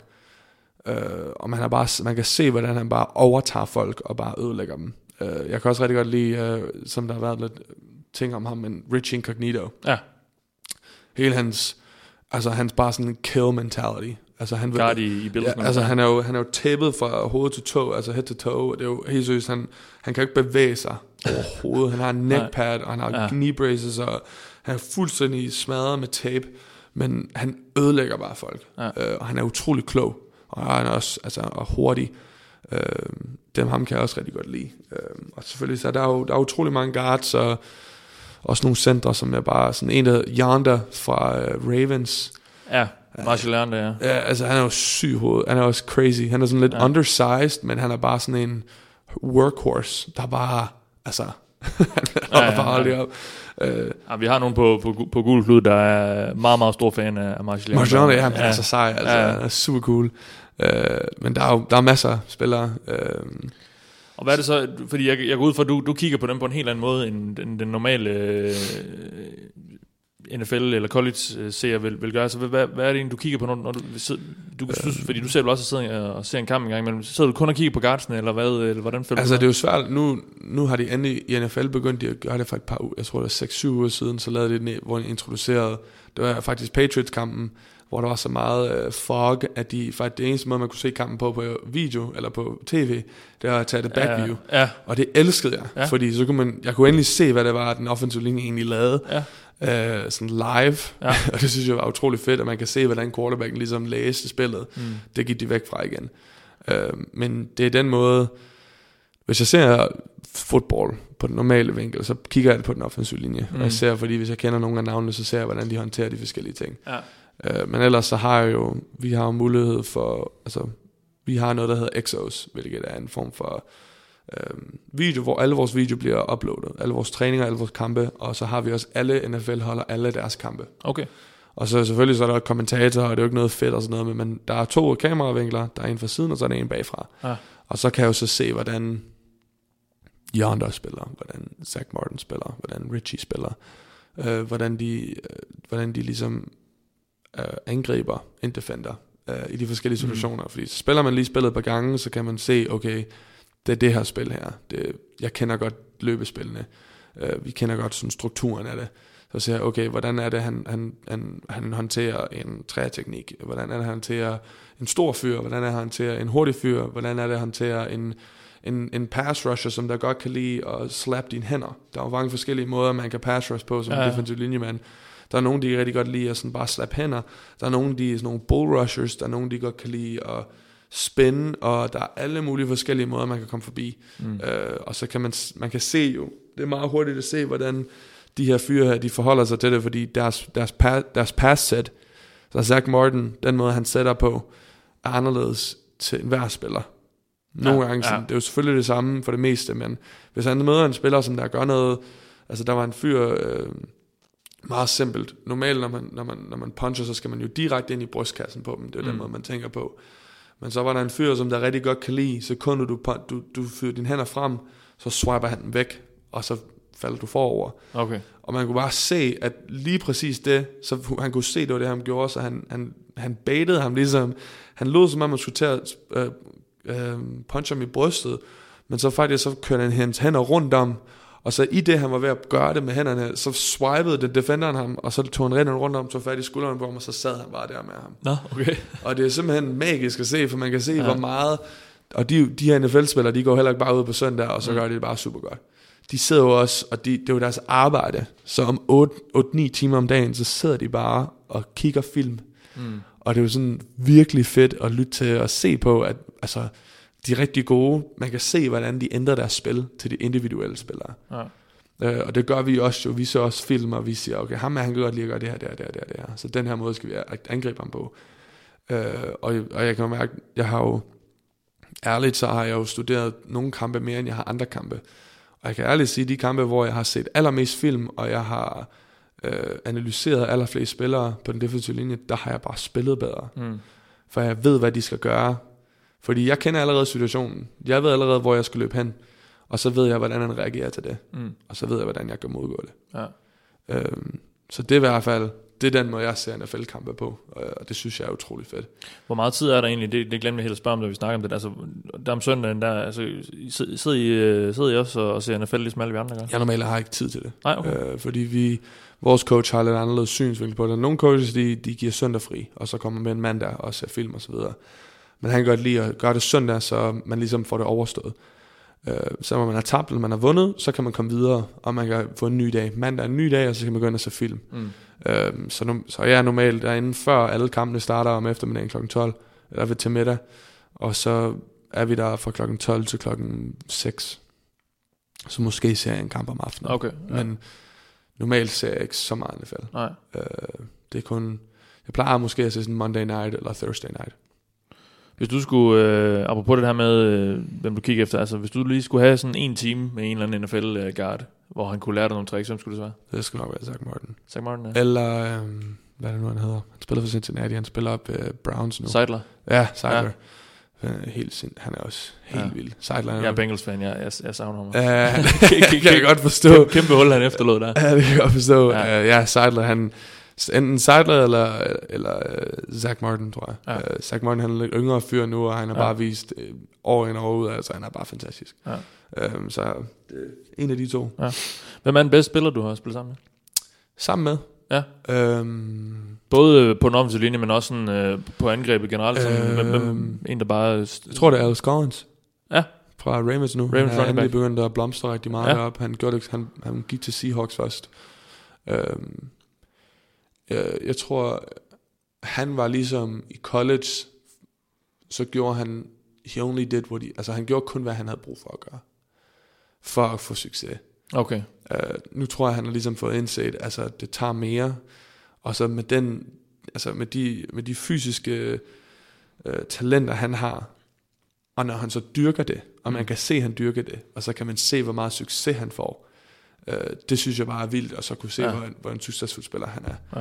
Ja. Øh, men der er jo altså Alex Collins, der er Hunter Henry. Øh, men jeg tror, med hensyn til Alex Collins, jeg værdsætter virkelig en rigtig god running back. Ja, ja. Øh, og jeg kan, han, det er da klart, når man som op, man, man Ja, kan have de får noget ud af det. jeg har aldrig, han har aldrig været bag mig, jeg har aldrig blokeret okay. for ham. Okay, nej, okay. Men jeg har set ham spille, og ja. hans, altså, han er ikke den hurtigste, men han, hans vision er helt altså, fantastisk. Mm. Og han, altså, man, du kan gå ind på college tape, og så kan du se alle de gange, han bare har helt nede på goal line, han er, sådan, han er lige to inches fra en eller anden fyr, og så kører han lige fødderne, mm. og så løber han den anden vej, og de der fyre der, de sidder bare på røven. Ja, ja. De ved ikke, hvad der sker. Ja. Uh, han er nok en af de mest talentfulde, men jeg tror, i sidste ende, øh, om et par år, så bliver det også set, der er det nok Frank Ragnar. ja. Det er den bedste spiller, jeg har spillet med. Så det er ham, der er på i draften der nu, ja. ja. Ja, altså det... Måske bliver han ikke draftet højt, måske bliver han draftet rigtig højt, men i sidste ende, så vil han starte for hvilket som helst hold, han er bliver draftet til, og han vil blive øh, en pro bowler inden for meget kort tid. Den, Ja. den, den øh, bold prediction vil jeg gerne Ja. kalde derud. Jamen, det, det har man noteret. Vi, vi holdt op på det. Øh, jeg skal lige, nu, nu, når vi er ved, ved emnet med de her, de her fyre her, så er der, vi skal have, er der har nogle sjove historier om dem, et eller andet, øh, vi, vi, vi kan sidde og morse over, når vi ser dem næste gang på, på tv. Øh, det, det ved jeg sgu ikke helt. Øh. De har ikke en eller anden underlig livret, eller øh, hvad, øh, sådan overtro ting, de, de skal lave. eller Øh, noget. nej, det tror jeg egentlig ikke helt. Øh, det ved jeg ikke. Altså, nu, nu har jeg ikke fået så meget mere, end jeg har bare fået rigtig meget shit for at være dansker. Uh, ja. det, har de, det har de levet på i mange Okay. år nu. Hvad siger, hvad, hvad siger de til det? Øh, de laver bare sjov. Det er jo sådan, så deres syn på socialisme, det er, at alle skal have det lige. Og så går de rundt, ja. og så siger de sådan, nej, jeg er lidt væk, du... Når du har endelig lige fået din check fra, fra huset, men skal du så ikke dele dem op i 5 millioner de, lige dele, og så give dem ud til alle dine landsmænd? Burde Ja, det ikke være rigtigt okay, og sådan noget? okay. Men det, og jeg så fyrer jeg et eller andet tilbage på dem. Ja. Men øh, jeg tror ikke, der er sådan lige en specifik situation med dem. Men altså, de, alle de der, det er nogle fantastiske fyre. Lad os, øh, lad os snakke lidt om det, som, som jo er mange af os danskere snakker om, når, når det kommer til dig, NFL. Ja. Øhm, lad os få lidt for, for din synsvinkel. Hvad, hvad skal der til, for, for du kommer i NFL, og for, for, du kan, for du kan gøre det godt i NFL? Hvad, skal du udvikle dig på nogle punkter, og hvad er det i så fald? Øhm, jeg skal egentlig bare, jeg skal udvikle mig på alt. Øh, jeg, altså, jeg er, jo, jeg er jo meget ung også inden for spillet. Jeg, var, jo- jeg er lidt i samme båd, som, som øh, Knappe var. Ja. Øhm, han øh, har ikke spillet offensiv linje, men for særlig lang tid.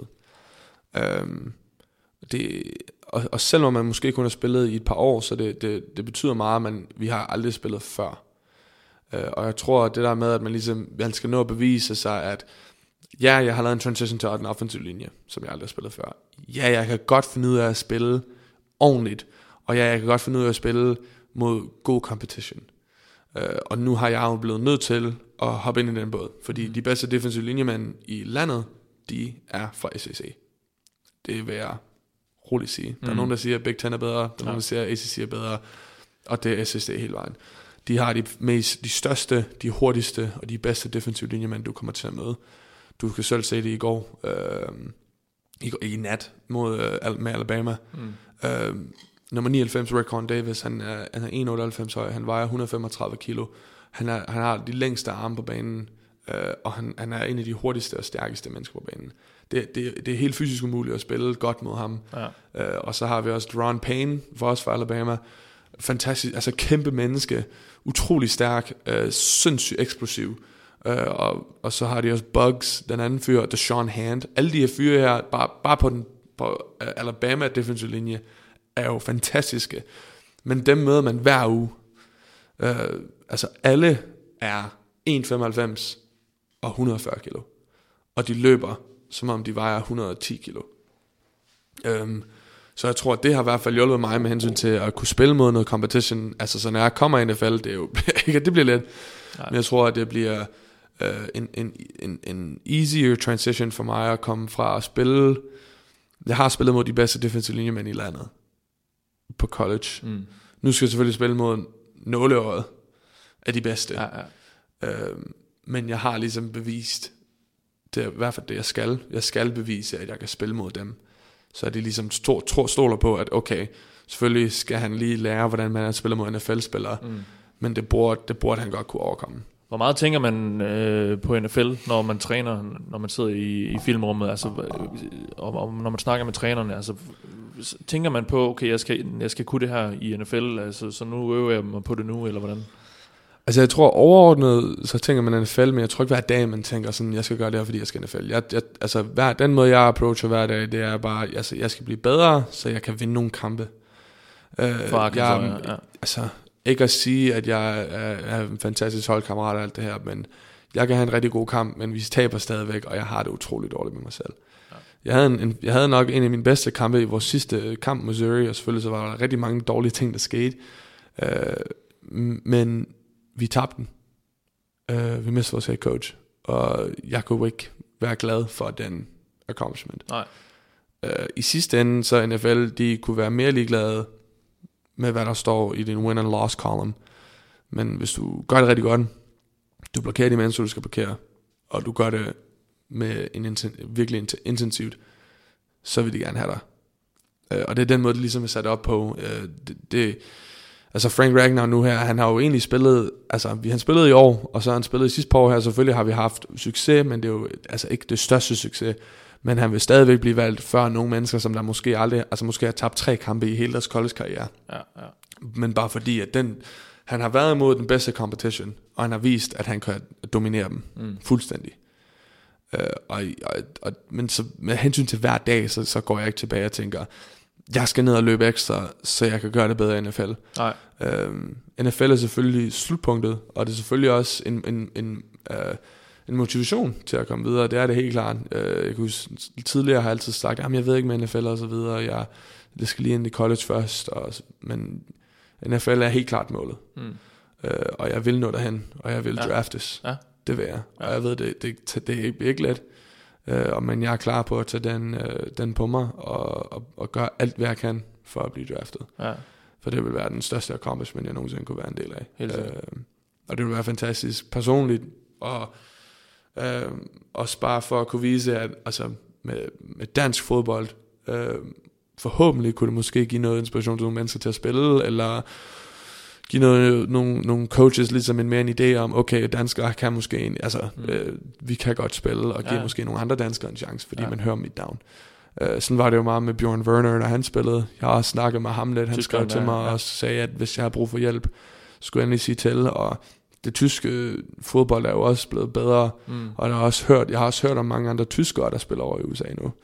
Um, Ja, fordi du er jo en, en du, du bliver jo, og det, det gjorde Knappe jo også, en, en slags ambassadør for, for, for dansk fodbold i, og for danske fodboldspillere ja. I USA. Altså, hvor meget, øh, nu har vi nogle unge gutter, der, øh, Steve Nielsen og sådan nogle lidt yngre, mm. Nogen, der, der også render rundt, godt nok på, på lidt lavere niveau og sådan noget, men altså, hvor meget øh, tager du det på dig, øh, det der med, at du også kan, netop kan være et forbillede for, for dem, der også render rundt herhjemme? uh, det tager selvfølgelig en del på mig. Altså, jeg, jeg synes, det af at være væk hjemmefra, så får man bare en endnu større pride af at være dansker. Altså, jeg, jeg er stolt af at være dansker.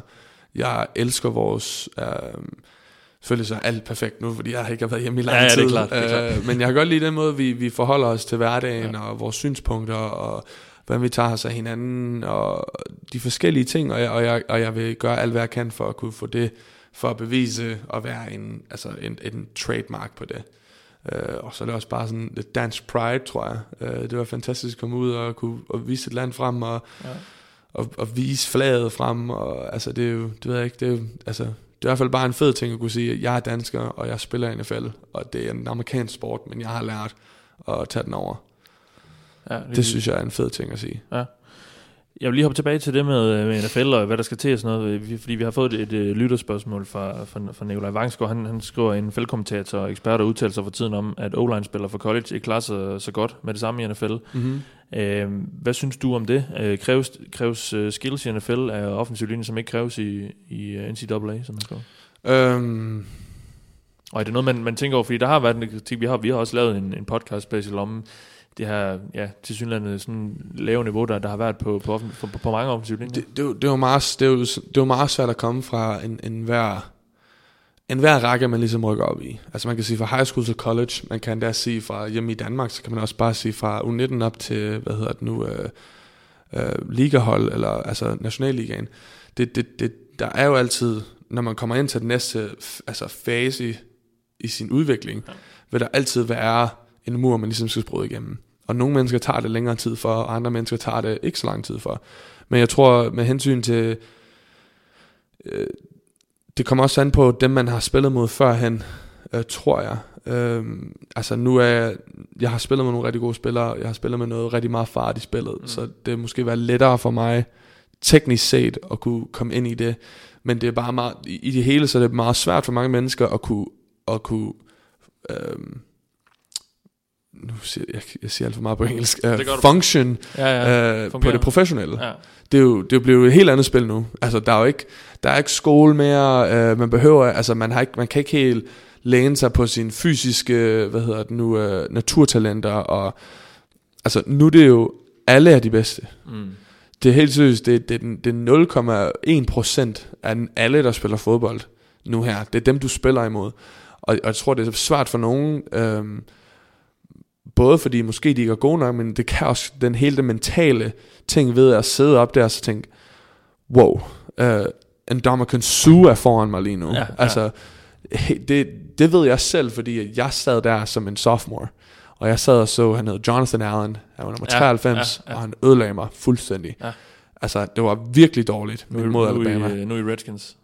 Ja, Øh, han blev altså- altså, det var virkelig- runde, ja. Og jeg kan bare, jeg kan huske, før jeg blokerede ham, jeg var, ærligt talt, så var jeg, jeg var ikke bange, men jeg var sådan, i stedet for at tænke, jeg skal blokere ham, fordi det bedste spiller, jeg, jeg sagde sådan, jeg tænkte ikke, jeg skal, øhm, jeg spillede ikke for at få succes, jeg spillede for ikke at gøre det dårligt. Mm. Fordi det var Jonathan Allen, jeg spillede mod, og det var sådan, oh my god, han er rigtig god, og sådan, jeg tror det, det selvom man, man viser det ikke, og man siger det jo ikke, men det er svært at komme mod sådan nogle rigtig professionelle mennesker lige nu, fordi det bliver lige pludselig bare business. Ja, ja. Der er ikke noget uh, go home to mama eller sådan noget, og det, og det er jo, de er jo alle iskolde i NFL. Altså med hensyn til en coaching change, det sker hver, altså hver anden dag. Så er der et helt nyt coachinghold, og så inden for en uge, så har de et helt nyt staff, og så er det bare at køre videre. Der er ikke noget at gøre. Du, du kan ikke sidde og være ked af det, og du skal bare videre, for det er en business. Det hele handler om pengene. Ja, ja. Øh, og jeg tror, man havde, man havde ligesom et, et security net at læne sig tilbage på i college. Altså, man har sit scholarship, og hvis det ikke fungerer lige nu, så kan det godt fungere lidt senere og sådan noget. Men i NFL, så er det bare all or nothing. Mm. Øhm, så det, det tager jo selvfølgelig noget tid at, at vende sig til, til den fremgang inden for sporten. Og det tror jeg også, måske det er for i alle sportsgrene. Mm. Øh, og det er jo ikke, altså, og det er jo kun de få, man ser gøre det rigtig godt. Og det er det, man fokuserer på. Der er jo hundredvis og tusindvis af mennesker, som der kommer ind i faldet, og så er de bare ude efter en måned. Føler du dig godt klædt på til at, at skulle tage det næste skridt? Øh, ja, tror jeg. Ja. Øh, ikke nu, selvfølgelig. Men om et Ja, år, så er jeg sikker på, at jeg, jeg tror, at jeg vil være et godt sted til at kunne gå ind i til, til Combine forhåbentlig, og blive inviteret til Combine, øh, eller Pro Day selvfølgelig ved Arkansas, og, og gøre mit bedste. Mm. Øhm, jeg, der er selvfølgelig nogen, der har kontakt ned ved IMG, Mitch Salati, som jeg, øh, Don Salati, som jeg snakkede om tidligere med hensyn til IMG, som der fik mig derned. Mm. Øh, han har også sagt selvfølgelig, fordi jeg er en alumni, jeg har gået der før, så kan jeg også komme ned og træne der for, for, Okay. for, øhm, Forud for, for, for Combine sådan for noget. Combine.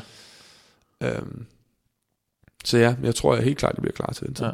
Tænker du allerede så langt frem nu, øh, i forhold til, til, til netop det her, hele processen efter opbygningen med, til, til draften og sådan noget? Altså, er det, er det allerede noget, du, du har i tankerne nu? Ja, lidt. Ja. Øhm, det tror jeg, det bliver man nødt til. Ja. Øh, selvfølgelig skal man fokusere på holdet, man skal fokusere på teamet, og det er jo ikke fordi, jeg tænker, at jeg er individuel, så skal jeg bare have det godt, og jeg er ligeglad med, hvordan andre gør det. Øh, men bare for at øhm, forberede sig selv Ja. til det. Jeg har snakket lidt med Frank Ragnar, også min rigtig gode ven, ja. øhm, hvordan han håndterede det, og han fik jo rigtig meget. Det var jo ikke bare sådan, det var jo en ny agent hver dag, der kontaktede ham, øh, sendte ham breve, okay.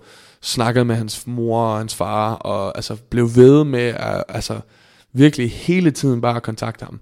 Og så kommer det jo hele tiden ind på ens hoved, og jeg tror bare, man skal lære at kunne ligesom kunne forstå, ja, der er en fremtid inden for NFL, og selvfølgelig så tænker jeg på den måde der, og jeg skal selvfølgelig have en idé om, hvor det er, jeg skal hen. Det giver ikke nogen mening, at jeg er færdig med sæsonen, og så siger jeg der, nå, hvad nu? Ja, nej. At det er jo godt at have en plan, eller i hvert fald en idé om, hvor man skal hen. Um, så ja, selvfølgelig, det tænker jeg på, og jeg også snakket med mine forældre om det, hvordan jeg skal håndtere den tid her. Og det er jo lige det her forår, det er jo nu, jeg kan ligesom forberede mig til det, fordi når det så kommer til efteråret, mm. så skal jeg ikke fokusere, på andet. Nej. Og så har jeg, så når jeg er færdig med at spille fodbold, forhåbentlig efter en boldkamp i januar øhm, næste år, så, så har jeg ligesom det, som jeg fik, lavet, fik mig frem til Ja. øh, det forår og den sommer, og så sige, okay, det er det her, jeg skal arbejde med. Er du begyndt at høre fra agenter? Øh, der er nogle få, der har kontaktet mig, og selvfølgelig, og man skal bare, man skal jo snakke åben om og bare sige, ja, tak fordi du kontakter mig, og Ja. så videre. Øh, men øh, forhåbentlig så bliver det endnu flere med tiden. Ja, ja, ja. Øh, men det er jo selvfølgelig bare noget, man bare skal tage professionelt også, og det er også nyt for mig, så det er også, som jeg sagde, snakker med Frank og siger, Ja, hvordan håndterede ja, du det, og ja. hvem snakker du med, og sådan noget. Han fik jo hundredvis af mennesker, der kontaktede ham, så han sagde, sådan, det behøver du ikke at snakke med. Nej, Han havde jo han, han allerede, havde allerede sådan 5-10 fyre, som han virkelig godt kunne lide, og så har valgt han det så ned til en til sidst. Okay, okay. Ja, fordi er der nogen, der kan guide jer i det her andet end, end dem, man lige kender i sit netværk? Altså på skolen er der nogen, der, der forbereder jer til, til en, til en, til en øhm, pro, professionel karriere? Altså det var jo, der var, jeg- vil jeg jo have lænet mig meget op af vores strength coach, øh, og så også min head coach. Mm. Øh, coach Biedermer og coach Herbert vil jeg i hvert fald have lænet mig op af, men selvfølgelig nu er de jo andre steder. Øh, jeg tror stadigvæk, at jeg vil kontakte dem, når den tid kommer. Øh, bare for, ikke, ikke sådan, at de skal sætte sig i scenen og hjælpe mig med alle mulige ting, men bare for noget guidance. Øh, simpelthen bare sige, giv mig måske en retning eller en kurs, som jeg måske lige skal forstå, altså, eller hvordan jeg skal forholde mig til det her, det her, det her. Øh, de har jo selv agenter, øh, og de har jo selv været igennem det. Bidermer har været, jeg ved ikke hvor lang tid, han har nu været head coach, 14 år eller sådan noget. Øh, så han, han er nogle af de bedste spillere. Altså har han J.J. Watt og Wilson og øh, Travis Frederick og øh, Cincinnati Seidler er Ja. også for Coach B. Tilbage fra Wisconsin. ja, ja, altså, Ja. Det, han har jo nogle, altså, han kender nogle af de mennesker, som der har fået nogle af de top agenter, ja. Ja. og som der har fået allermest exposure og anerkendelse. Um, så dem, jeg, jeg tror nok, jeg kommer til at snakke med ham om, hvordan man jeg ligesom skal forholde mig til det. Mm. Hvad er dine fornemmelser i forhold til, til hele draft og sådan noget? Altså, tror, tror, tror, du, tror du, nu sidder du, og du virkelig gerne vil draftes, altså, tror du, det er muligt? Det tror jeg. Ja. Jeg, øh, det tror jeg, helt Ja. klart. Det, jeg skal ikke se hvorfor. Jeg står, jeg synes jeg, er en, jeg, jeg altså nu skal jeg godt være lidt ego og så videre, men jeg tror jeg er en god, jeg synes jeg selv jeg er en god spiller. Ja. Øh, jeg, jeg kan spille mod nogle af de bedste, og jeg har også haft succes med nogle af de bedste. Øhm, og jeg tror bare, altså det er jo selvfølgelig noget, det er jo aldrig kommet let til mig, det hele. Det har altid været gennem hårdt arbejde, Mm. og et hårdt træningsregime og det hele. Øh, øh, men jeg tror i sidste ende, så tror jeg godt, jeg kan blive draftet. Vi har både, øh, vi har på lytter både Nikolaj Demand og Mads Samer, øh, og, og det er der jo mange, der, der spørger om det, spurgte de os knap om, hvis du nu bliver draftet, hvor vil du så gerne hen? Um, Har du et favorithold? Altså, jeg har jo et yndlingshold, som jeg valgte, der er- efter min første kamp, jeg så i jo Giants mod Patriots Super Bowl, uh, så valgte jeg Giants, fordi de vandt. Uh, men ellers så, Ja. jeg tror, der var bare rigtig mange fede organisationer derude, uh, efter at have hørt lidt fra forskellige, og det var mange forskellige organisationer. Jeg har hørt nogen fra fyret fra Patriots, hvordan den organisation er bygget op, fra, fra Seahawks, uh, har jeg hørt en, hvor en gammel, min gamle coach, strength coach, um, fra sidste år, han spillede fodbold for Seahawks for et stykke tid, og han, han sagde, hvordan det var meget anderledes, og så var han også over ved Ravens, og han sagde, Mm. det var meget anderledes, og så var han oppe i Browns, og det var meget anderledes. Okay. Um, selvfølgelig så er det the politically correct uh, svar er jo selvfølgelig, jeg vil være glad, hvor end jeg vil tage hen. Ja. Um, Men, men et sted som uh, Dallas, ja. uh, en fantastisk organisation. Jeg har hørt ikke, næsten ikke andet end positive ting dernede fra. De mangler også en left guard, gør de ikke det? De har Det tror jeg faktisk, jo. Zach, Zach Martin på, på højre. Og så, Ja, ja, det, kunne, så det, det kunne faktisk egentlig være perfekt, hvis jeg Ja, lige hoppede ind i den her om et ja. års tid her. Det satser vi bare på så. Det ville ikke være så galt at være dernede, men jeg tror, jeg tror Dallas Cowboys, eller uh, Rams også har jo så et rigtig godt, uh, eller nu Chargers, altså uh, måske derovre på vestkysten, men Mm. uh, Dallas, eller Houston, eller sydpå. Saints, Ja. ja. eller sådan noget. Det var nogle fantastiske hold, uh, som jeg helt klart rigtig gerne vil Ja, ja. spille for. Ja. Men der er vel heller ikke råd til at være, være, være kredsen. Uh, nej, det er Eller der hvad? ikke. Det kommer selvfølgelig an på, hvor, hvor, hvor du ender hen i, i forhold til draften. Og sådan noget. Ja, og det er jo og det, er jo meget sjovt ved hele NFL. Det er jo ikke sådan, man har jo ikke noget valg. Nej, det, Det er jo, det er jo egentlig bare en, det er jo bare en brik i deres spil, og, og så kan du blive kastet rundt, hvordan du nu vil, Mm. mm. øh, hvordan de vil. Så du kan jo gå fra den ene dag til at tænke, ej hvor fedt, men jeg har lige købt lejlighed, og jeg har lige købt hund, og øh, kæresten flytter herover, og det hele det kører bare, og så næste dag, du bliver traded, du skal flytte Ja, ja. hele vejen. Du, du bor i New York nu, du spiller for Giants, nu skal du spille for LA Rams. Ja. Wow, okay, øh, hvad sker der? Men så tager man det med. øh, jo. Og det, sådan er det jo. Ja, Øh, og, og så må man bare, altså man bare bide i sure æble, men der er også så mange gode ting ved at spille i NFL jo. Øh, og, jeg, og jeg tror i hvert fald, det finansielle del af det, der tror jeg ikke, du bliver helt ødelagt. Nej. Øh, Hvor meget motiverer det dig, pengene?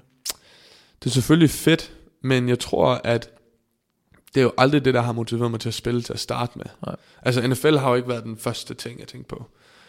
Øhm, jeg spillede, fordi jeg synes, det var fantastisk sjovt at spille fodbold. Øh, jeg havde en fantastisk træner, Jens, nede i uh, Admirals, som der øhm, fik mig til at elske fodbold. Altså det var sådan, der var jo selvfølgelig det hårde, der var det løbende, og der var conditioning, og der var alt det der.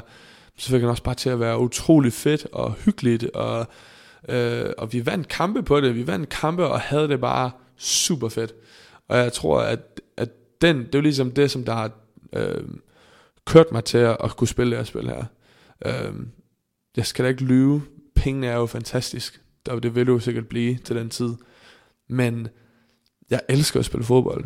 Øh, og jeg kan mærke nu, at jeg bliver sådan helt, jeg ved ikke, hvad jeg skal gøre, fordi jeg elsker at være inde i den der rutine. Jeg elsker at være inde i rutinen med at have min træning, øh, gøre bedre, øh, jeg skal se film, og jeg skal gøre det her, jeg skal spise her, jeg skal gøre det her, det her, det her, det her, det her. Jeg elsker hele, hele forberedelsen på det, og så når man så kommer ud på game day, og man står derude, og det er bare sygt mærkeligt, for der er 80.000 mennesker, der står Ja. og siger, skriger er der, eller skriger med dig. Ja, ja. Øh, og det, det er helt vildt at være en del af. Øh, det var sådan et, det er jo altså sådan en adrenaline rush, som du aldrig nogensinde har oplevet før. Og så har jeg altid sådan sommerfugl i maven indtil det første spil, og så derefter så hører man ikke noget. Så spiller man bare. Okay.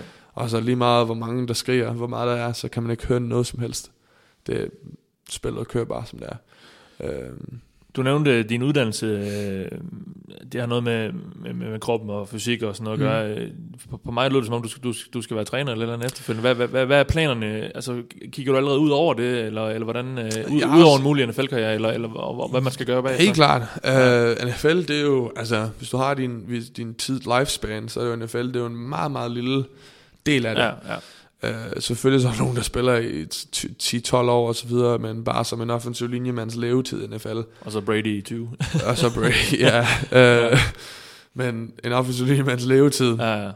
måske altså to kontrakter, så har du haft en rigtig god tid i NFL. Ja, ja. Hvis, du, lever, hvis du lever i NFL 7-9 år, så, altså, så, så, Så er har man du, godt det godt, ja. så, altså, så har man bevist sig selv. Ja. Øh, men så er jeg 30. Ja. Og hvad skal jeg så? ja det det. øh, man kan jo ikke bare leve på den check, check man har fået det sidste øh, stykke tid der, øh, i hele sit liv. Nej. Øh, men altså, jeg, jeg tror ikke, jeg vil være en college coach, men jeg vil gerne være noget personlig træner, som der udvikler atleter. Ligesom for eksempel som IMG Academy Ja, har været. Øh, være dernede og så få de her professionelle atleter ind, og, eller college atleter, eller high school atleter, som der virkelig gerne vil improve sig selv. Øh, jeg synes, det er fantastisk. Nu har jeg været en del af det, og nu har jeg set, hvordan mine coaches har forholdt sig til os. Øh, en af mine store altså, motivators, det er jo Coach Herbert. Hvis du bare Det googler... din strength uh, coach. Ja, ja, hvis du bare googler Coach Ben Herbert, og så ser nogle af de film, han, altså han er jo, han er sådan, altså, han er, sy, han er jo en syg hoved. altså det, og Okay. det tror jeg, han vil være glad for, jeg Ja, siger. ja, ja. Altså han er jo, han er en crazy dude, men han, han er bare en, der bare aldrig viger sig ud af, af det spektrum, som han har lavet. Altså han er altid, altså ordet consistent. Det kommer bare hver dag, og man arbejder hårdt, og man får kun én ting fra ham, og det er energi. Ja. Du, der er aldrig noget, hvor han sidder og er ked af det og sådan noget. Øhm, men jeg tror bare, jeg kan rigtig godt lide det der med at arbejde med folk, og meget kort, når sådan nogle af de unge fyre, de kan se, at jeg har et godt forhold til at styrkeløfte. Ja. Og de kommer og spørger mig om ting, og så det, jeg, jeg snakker med dem om kost og træningsmetoder og nogle ting, som jeg bare har opfanget, ikke engang igennem studierne, men bare sådan ved at være en del af det, og fordi det interesserer mig, og så se, at, at det fungerer for dem, og de kommer tilbage og siger, wow, det var super fedt det der, og tak fordi det hjalp. Det følger, det har jeg, det, det får mig bare super high, Ja. øh, giver mig et super fedt high, og jeg synes, det er rigtig fedt at kunne hjælpe de her øh, atleter på den måde. Ja. Øhm, og jeg tror, når jeg er færdig, så forhåbentlig kunne, altså mig og min bror, vi har vores ting med at kunne åbne vores eget gym på et tidspunkt. Ja, ja. Lave en i USA, og så få lavet en i Danmark på, om ned ad vejen. Og så, og så, så bor vi der. ja, ja. øhm, og mig, hvis mig og Lars vi kunne få, få lavet det sammen, det ville være helt klart været en drøm. Og så har man også en god undskyldning for at komme til Danmark. og Ja, det er det, det, er det. Ja, og apropos det, altså, har du, skal, er du bare øh, amerikaner, han er så ikke resten af dit liv, eller? Øhm, altså, jeg vil jo gerne være dansker, øh, og det bliver Ja. forbliver jeg også. Øh, men jeg tror, med hensyn til min karriere, det jeg gerne vil, så er det, det, der, der er ikke så stort et øh, demand for det i Danmark. Øh, Nej, efterspørgsel, nej. jeg har ikke så meget efterspørgsel efter at, at kunne få en, en styrketræner og en konditionstræner øh, til at træne dig op til, hvad det nu er. Og der er ikke så mange, der er heller villige til at give prisen, det koster for at gøre det. Øhm, og jeg tror, jeg gerne vil være en del af noget almen træning for folk, der bare gerne vil ændre, ændre deres livsvaner. Men jeg tror virkelig, min, min øh, inspiration kommer fra at hjælpe atleter. Og det tror jeg bare ikke, der er særlig meget efterspørgsel efter her. Selvfølgelig er der nogle mennesker, der er klar på det. Ja. Men og måske er der selvfølgelig det landsholds og, og professionelle. Men hvis man er en del af det professionelle allerede, så har man normalt et system, man går igennem med sit hold, hvor man har øh, diætister og øh, trænere og sådan noget, eller de giver dig program, og så fungerer du. du. Hvis du arbejder selv som professionel her i Danmark, så plejer man at være inde om alt det der. Men som professionel i USA, så er der mange, der, der sekundet de er færdige med NFL, eller sekundet de er færdige med sæsonen, så spreder de ud. Mm. Så har de deres egen ting. Altså, hvad hedder det nu? Altså, J.J. Watt, han har lavet sit eget styklokale ude i midten af ingenting, eller øh, hvad er det nu, han hedder? Ham, den left tackle for Browns, der lige har smadret sin triceps. Joe Thomas. Joe Thomas, han ejer jo utrolig meget øh, real estate i Wisconsin. Ja. Øh, det vil tage ham sådan, fire, altså sådan 12 timer at køre igennem det på en ATV igennem skovene og sådan Okay, noget. ja. Og så har han bare bygget sit eget stykelokale, og så hver gang han er færdig med, med sæsonen, så kører han bare det, så tager han derud med hele sin familie, og så bor de der. Ja. Øh, og det er sådan, han kan føre for, altså sådan, de, de har, selvfølgelig, de associerer fodbold med en ting, de har deres arbejde, og så har de det ved siden af. Mm. Det er jo, de har det der liv, som det, så går de tilbage og træner med, måske så går de ned til IMG og træner, eller så går Ja. man ned, og jeg vil være den fyr, det er Ja, min ja, drøm, ja, at være, jeg har været nødt til Frohold øh, og træne den fucking mærkelige dansker, øh, som der har spillet før, Ja. og han kan både træne mig styrkemæssigt, men han kan også lave min O-line ting, øh, og hjælpe med at være en linjemand og eksplosivitet og sådan noget. Ja. Det er i hvert fald den store drøm om Ja. ja. øh, 10-12 år. ja, ja. Jamen, øh, lad os håbe, det, det, det lykkes for dig. Ja. Øhm, hele, når- man snakker om NFL nu om det, så, så snakker man også, og for den sags skyld også om livet efter, så snakker man meget om øh, hovedskader, hjerneskader, CT ja. og sådan noget. Der har været, der er en, sket en kæmpe udvikling inden for, øh, Mhm. også i forbindelse med, at man har fundet, fundet ud af mere og mere. Hvor, hvor, ja. Hvor meget tænker man over det? Du er en af de der store fyre inde på linjen, som, som får en masse tæsker, og der er en masse kol, øh, kollisioner og sådan noget. Altså, og man snakker om, der, der måske kan komme en test på et tidspunkt, hvor man kan se, at man har det, mens man er i live. Sådan. Altså, hvor, hvor, hvor meget popper det ind i hovedet, når man hører de her historier? Øhm, det er selvfølgelig øh, svært at forholde sig til. Fordi man, man er selvfølgelig ung, og man tænker, jeg elsker bare den her sport her, jeg vil bare gerne spille den, og jeg vil bare ikke lave andet. Og selvfølgelig så tænker man også på sin krop senere hen i livet. Øh, men selvom det er en meget hård sport for både for hovedet, men det er også hårdt for kroppen i sig selv. Jeg tænker, jeg tror, jeg tænker lige så meget på mit hoved, som jeg tænker på mine knæ mine hofter, Ja, mine albuer og mine skuldre. Øh, bare for det stress, som det har. Jeg har haft ankelproblemer, og jeg, jeg kan mærke det nu her, fordi det er koldt. så Okay. vågner jeg op, og mine ankler gør ondt. Ja. Øhm, jeg vil nok også godt nok få slidgigt, når, altså på en tidlig alder. Øh, det er der helt klart sådan prone for. Øh, men med hensyn til hovedskader, så har det jo selvfølgelig været noget problem tidligere, øh, eller det er det stadigvæk. Men så har jeg, jeg har også været inde bag scenerne nu og kunne se, hvad det er, de gør med hensyn til hjelme. Mm. Jeg har en helt speciel lavet hjelm, som der er formet til mit hoved, som der kun er lavet til mig. Der er en, der er en lille underskrift inde i hjelmen, fordi de har taget øh, 3D-look af den, og de har lavet sådan nogle measurements af mit hoved, øh, og den hjelm koster 4.000 dollars at lave. Øh, og så sidder jeg der bagefter og tænker, altså der er en rigtig hård approach til at kunne sørge for, at vi ikke får vores hovedskader. Øh, men der er skader i alle sport, og der sker masser af ting i alle forskellige sport. Selvfølgelig så er det jo en head-on collision, det vi gør her, og selvfølgelig så får jeg noget hovedpine nogle gange. Ja. Øhm, men Har du nogensinde haft en hjernerystelse?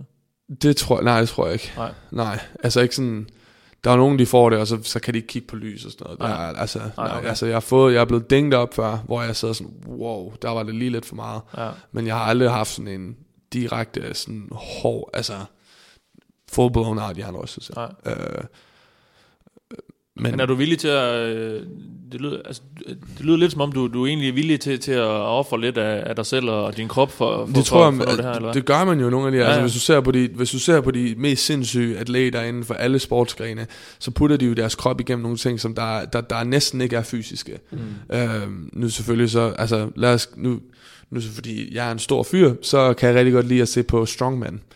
Nogle af de her fyre her, de vejer 180 kilo, og de, lign, altså, og de ser jo godt ud. Øh, og altså deres krop kan simpelthen ikke tage det, men de er klar på at gå igennem det, fordi de simpelthen brænder så meget for sporten. Øh, hvis du, altså, folk der cykler Tour de France, det er jo nogle ting, nogen siger jo, det er umuligt at gøre for den almindelige person, at cykle sådan nogle ting der, at, at gøre det, som de gør, men alligevel så finder folk en måde at gøre det på, øh, fordi man elsker det, og man, man, man, har, man har jo selvfølgelig nogle, og jeg er 100% sikker på, dem som der ser allerbedst ud inden for, inden for alle forskellige sportsgrene, og man tænker, åh, de har det bare pisse godt, de vågner op, og så har de det, de har ondt, og, og de går igennem nogle ting, som der er meget svært for dem, som der måske påvirker dem senere i livet, men det er de jo klar på at gøre. De er klar på at tænke på, måske senere, så bliver det svært for mig at komme op om morgenen, og min ryg gør lidt ondt, og jeg skal have sådan noget tierbalsam på, eller sådan Ja, noget hver ja. dag, for at komme videre, men fordi man, man elsker det, man gør, øhm, så, man, man, så er man klar på det. Og det, men selvfølgelig, det er selvfølgelig, selvfølgelig også svært at se, når man tænker, men det skal jeg ikke før, og det skal jeg ikke før om 10 år, 15 år og sådan noget, så det er svært at forholde sig til det. Ja, ja. Men jeg tror, man skal også sætte sig ned og ligesom kunne tænke over, hvad det er, man, altså har man lyst til at gå igennem det. Mm. Øhm, men jeg, jeg, det er ikke noget, altså jeg har aldrig oplevet at være, altså jeg læser rigtig meget science, jeg har god karakter, jeg, øh, min, min tanke, altså jeg føler, at jeg er en relativt klog fyr selv, Mm. Øh, jeg tænker meget på det, ikke fordi jeg har meget kort attention span eller sådan noget. Det er ikke fordi, jeg sådan zoner ud. Øh, jeg har ikke nogen af de ting der. Mm. Og selvfølgelig så er der noget, der kan develop senere i livet. Ja, ja. Men at den approach, som de tager med hensyn til hovedskader, hvor vi har, jeg har fået en hjelm, som der, er nede, som der er 100.000 vis af gange bedre, end dem, som man havde nede i 90'erne, eller i starten ja, af 2000-tallet, hvor der nemlig blevet, det var der, det er mange af deres hjerner, Det er dem, vi begynder at se. Det er dem, man ja, så. Ja, jeg vil gerne se de folk, som vi nu har nu med Ja. det nye teknologi, vi har med Ja, de hjelme. ja. Altså, det er, jo, det er jo en kæmpe altså, industri at bare lave hjelme. ja. Uh, så jeg forstår godt, at det er selvfølgelig også min mor, hun vil det sikkert også gerne sige, at det har, at det har også været, uh, hun har da også været selv lidt bange for det. Um, men, um, og jeg er jo selvfølgelig også en af de positioner, hvor jeg får slag hver gang uh, på hovedet. Mm. Men det, det, jeg tror, at jeg tror ikke, at det skader mig. Det skader mig minimalt, minimalt ja. selv sige. Og nu er jeg jo ikke nogen doktor. Jeg har ikke noget nej. stud, altså, jeg ved intet om det sådan helt på den base, men jeg, jeg har så mange mennesker, der også siger, at den her hjelm her, den, den beskytter dig så godt, som den overhovedet kan. ja. Og det er så meget bedre, end det, som folk de går rundt og siger. For det er jo ikke fordi, vi går rundt med, vi er jo ikke fordi, vi er sådan nogle gamle leathernecks, der går rundt med Nej. sådan en lille, og så fyrer vi hovedet ind i hinanden. Nej. Øhm, så det, det problem, det har, det har egentlig ikke noget med sporten at gøre. Mm. Det tror jeg ikke har noget. Vi så øh, flere og flere NFL-spillere er begyndt at sige stop øh, et par år før, man, nom- man normalt ellers ville tænke, de gør det. Der var en, en bølge i 49ers for et par år siden. En masse øh, spillere sagde egentlig stop, selvom man troede, de, de havde år i sig. Altså, nu, og nu bliver det meget hypotetisk, men kunne du forestille dig, hvis du fik at vide, du, du havde fået et par hjernerystelser, og der var en eller anden teamdoktor, der sagde, ved du at du uh, ser sgu ikke alt for godt ud uh, sådan, på, på lang sigt. Altså, kunne du forestille dig at trække stikket uh, i sådan en situation, uh, selvom du måske føler, at du Øh. egentlig rent fysisk havde lidt, nogle år mere i dig? Det kunne godt, altså, det kan sagtens være. Det, det, jeg har selv hørt om nogle af de øh, scenarier der. Øh, hørte om en linebacker, der spillede for Coach Bielema nogle år siden, og han kom ind, og han fik sådan seks hjernerystelser inden for det første år. Og så står han bare der og tænker, jeg er meget I, uh, I NFL? Eller? Ja, ja. Og han, eller han havde også en del af dem igennem college. Jeg ved ikke, om der er nogen, der er mere prone for det. Nej. Der får det mere end andre. Øh, men øh, jeg tror, at det, det er svært at kunne forholde sig til den beslutning nu. Øh, hvis jeg kommer til den tid, og jeg sidder der og siger, prøv at høre, jeg har øh, hele mit liv foran mig, og jeg har... Øh, jeg har måske nogle koner, jeg har nogle børn, og jeg Mm. har et hus, jeg har det hele, det, jeg har et arbejde, så måske vil det være tid at tage og stoppe, Men det, det ved jeg ikke. Øh, Jeg har aldrig kunne være i den situation, så det er lidt svært for Ja, mig at forholde mig til dem. Ja, ja. Men jeg kan godt forestille mig, at det, selvfølgelig, det, er jo, det er jo meget svært at kunne sige noget, fordi folk, der spiller, de elsker helt seriøst, de elsker spillet. Mm. Øh, og der er jo nogen, der gør det for, for pengene, men i sidste ende, hvis du gør det for pengene, så, så, så kommer man meget hurtigt ud. Ja.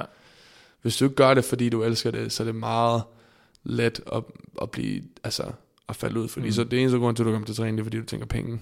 Det må næsten være ham med Chris Borland, øh, linebackeren, øh, din, øh, din tidligere head coach, der har, har kendt. Han, han var i hvert fald øh, fra Wisconsin. Ja, øh, det tror jeg, han husker spillede for og- og- San Francisco eller sådan noget. Ja, jeg kom nemlig ind på, ja. på 49ers, ja, og, Ja. og stoppede efter et par år, selvom han, han gjorde det skide godt. og Ja, sådan noget. det var også noget med noget hjernerystelse, det er jeg Ja. rimelig sikker på. Ja, lige præcis. Ja. Jeg, jeg, hørte, jeg hørte det kort, men ja, det var ham. Ja. Øh, og han havde nogle problemer der. Men altså, jeg er også øh, en af mine gode øh, øh, mentors, uh, Travis Swanson, han spillede før jeg kom her. Ja, ja. Øh, han spiller for Lions, Ja. centeren for Lions, og han, han havde jo også nogle hjernerystelser tidligere i sæsonen, så fik han, en, han, og de fik lavet også en helt ny hjelm til ham.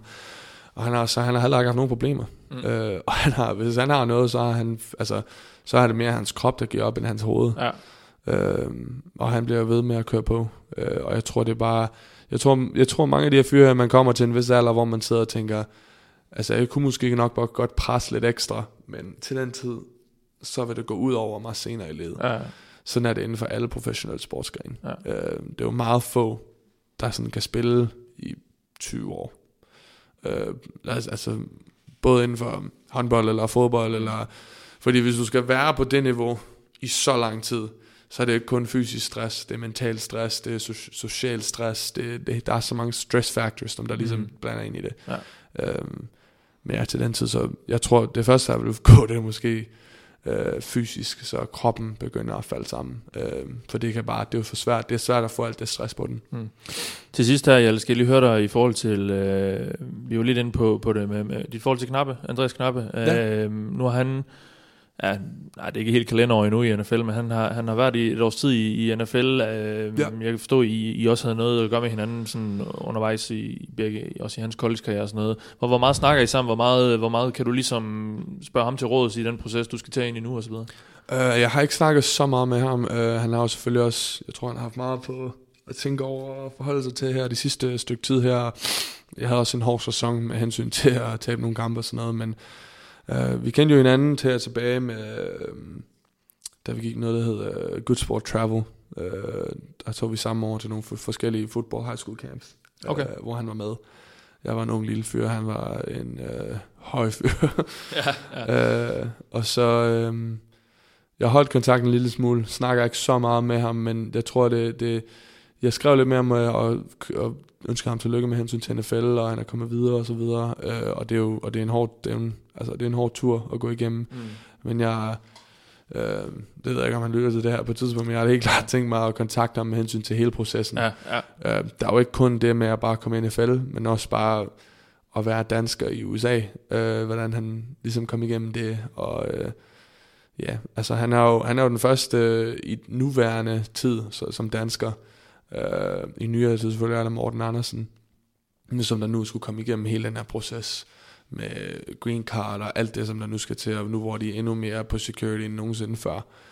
Øhm, så det er jo, det har jeg, men ellers så har vi, vi har holdt kontakten lidt igennem årene. Øh, men selvfølgelig så lever han hans liv op i, i der leder han op i Yukon, og jeg Ja. lever også mit, og det er jo svært at holde kontakten hele Ja. tiden. Øh, men jeg har helt klart tænkt mig at, at bruge ham som hjælp, og han har sagt, at han gerne vil hjælpe med, hvad end det nu skal. Øh, så ja, jeg har fået, jeg har fået utrolig meget support fra nogle af de fyre, især også med Bjørn Werner, som der også Ja. kontakter mig, som der også var lidt, jeg blev lidt starstruck. Ja, ja, ja. Øh, øh, en fyr som ham, fordi han er inde med, øh, han er begyndt at gå ind med Lars Carlsen inden for DAF, øh, Ja, det kunne jeg- og ja, gå det- ind med det der øh, Sådan udviklingsprogram. udviklingsprogram øh, med at få folk ind i high school, som jeg synes er utrolig sejt. Ja. Øh, så ja. Øhm, sidste spørgsmål. Vi, vi, vi kalder det alle sammen det, den næste danske NFL og sådan noget. Ja. Øh, hvor, hvor meget påvirker det dig? Altså, hvor, er, det, er, det, er, det, er det et pres på dig, eller er det en motivation, eller hvad? Ja, Jeg tror, det er en blanding lidt begge ting. Ja. Ja. Altså selvfølgelig så, man kan sidde der og tænke sådan lidt sådan, åh oh, nej, du skal ikke lidt pres på mig, men samtidig så, altså ja, jeg vil gerne være den næste danske NFL. Det er helt klart. Uh, jeg, ja, hvordan skal jeg, hvordan skal jeg forklare det? Uh, jeg vil jo selv gerne, utrolig gerne være den næste Ja, ja, danske NFL. Du, du, du gør det ikke for vores skyld. Og, og, nej, men øh, jeg tror, man skal også, altså, man skal også have lov til at klappe sig selv på skulderen og sige, bror, jeg har gjort et rigtig godt arbejde, og jeg er, hvor jeg er nu, fordi jeg har gjort et rigtig godt arbejde, og jeg er klar til at gøre endnu mere, så jeg kan få det, som jeg gerne har lyst til, at, altså, så jeg kan blive den næste danske NFL. Øh, og så vil, vi, så vil vi så være to til den tid forhåbentlig, så så i NFL, øh, to offensive linjemænd. Mm. Det, jeg ved ikke, det, er jo en, det er jo en normal trend, der går igennem danskere, Ja. ja. at vi ligesom kommer tilbage på offensive linjemand. Men, øh, Åbenbart, ja. ja. Jamen det, altså jeg har fået så meget, altså, altså øhm, support hjemmefra fra. Altså venner og gamle coaches og familie og det hele. Altså jeg har fået, altså min familie, min bror, min søster, min mor og min far har jo været over ved mig og hjulpet mig igennem de her hårde tider og været utrolig gode for mig. Øh, og jeg har haft, altså, og hvordan venner, jeg ikke har set i lang tid, de, er ikke, man ser dem igen, og så er de bare de samme venner, man altid møder, og man altid har kendt, og de er fantastiske mennesker, og, og ja, gamle venner fra landsholdet og sådan noget, jeg snakker med, mm. og det, det, det er i hvert fald, jeg, jeg, så meget som man måske siger, der er pres, så har jeg endnu mere support fra danskere, som jeg har mødt øh, igennem fodbold. Øh, og folk, der skriver til mig og sådan noget, og det er jo fantastisk. Og det, det, kunne ikke, det er super fedt. Og så sidde der og så få en lille besked, Mm. at der er sådan nogen, der siger, hey mand, du kører bare, og vi er glade for dig, at du gør det, og held og lykke. Og det er det, det er bare mere motivation, øh, og det hjælper mig til at komme videre. Skide godt. Jeg, jeg, jeg sagde dig før øh, i optagning til den her udsendelse, da vi skrev lidt sammen, at øh, jeg, vil, jeg vil holde dig på dig i en times tid. Nu er der gået en, en time og tre kvarter. Øh, Nå for helvede. tu, tu, tusind tak, fordi øh, Ja, du, øh, du havde lyst til at være med, og, øh, og kæmpe held og lykke øh, Ja. Med det hele. Øh, Tusind både tak. det, det, det sidste år, og Ja. i, Arkens og i NFL, vi er en masse, der hæver på dig hjemme. Så, Ja, øh, tusind tak, og tak fordi jeg måtte komme på Selvfølgelig. showet. Du er, al- du er altid velkommen, det skal du vide. Du er altid Ja, velkommen. tusind Øhm, Ja, men der er ikke så meget med at sige herfra. Øh, Du har lyttet til mig, jeg hedder Mathias Sørensen med mig her. Som sagt, jeg er lidt froholdt. Øhm, Vi lyttes ved. This is the Oval Office. Somebody said, you know, this is uh, the greatest home court advantage that, that you could have in this office. Let's play football today, have fun. Most important, have fun. A guys go bam, just boom. So that's the Oval Office.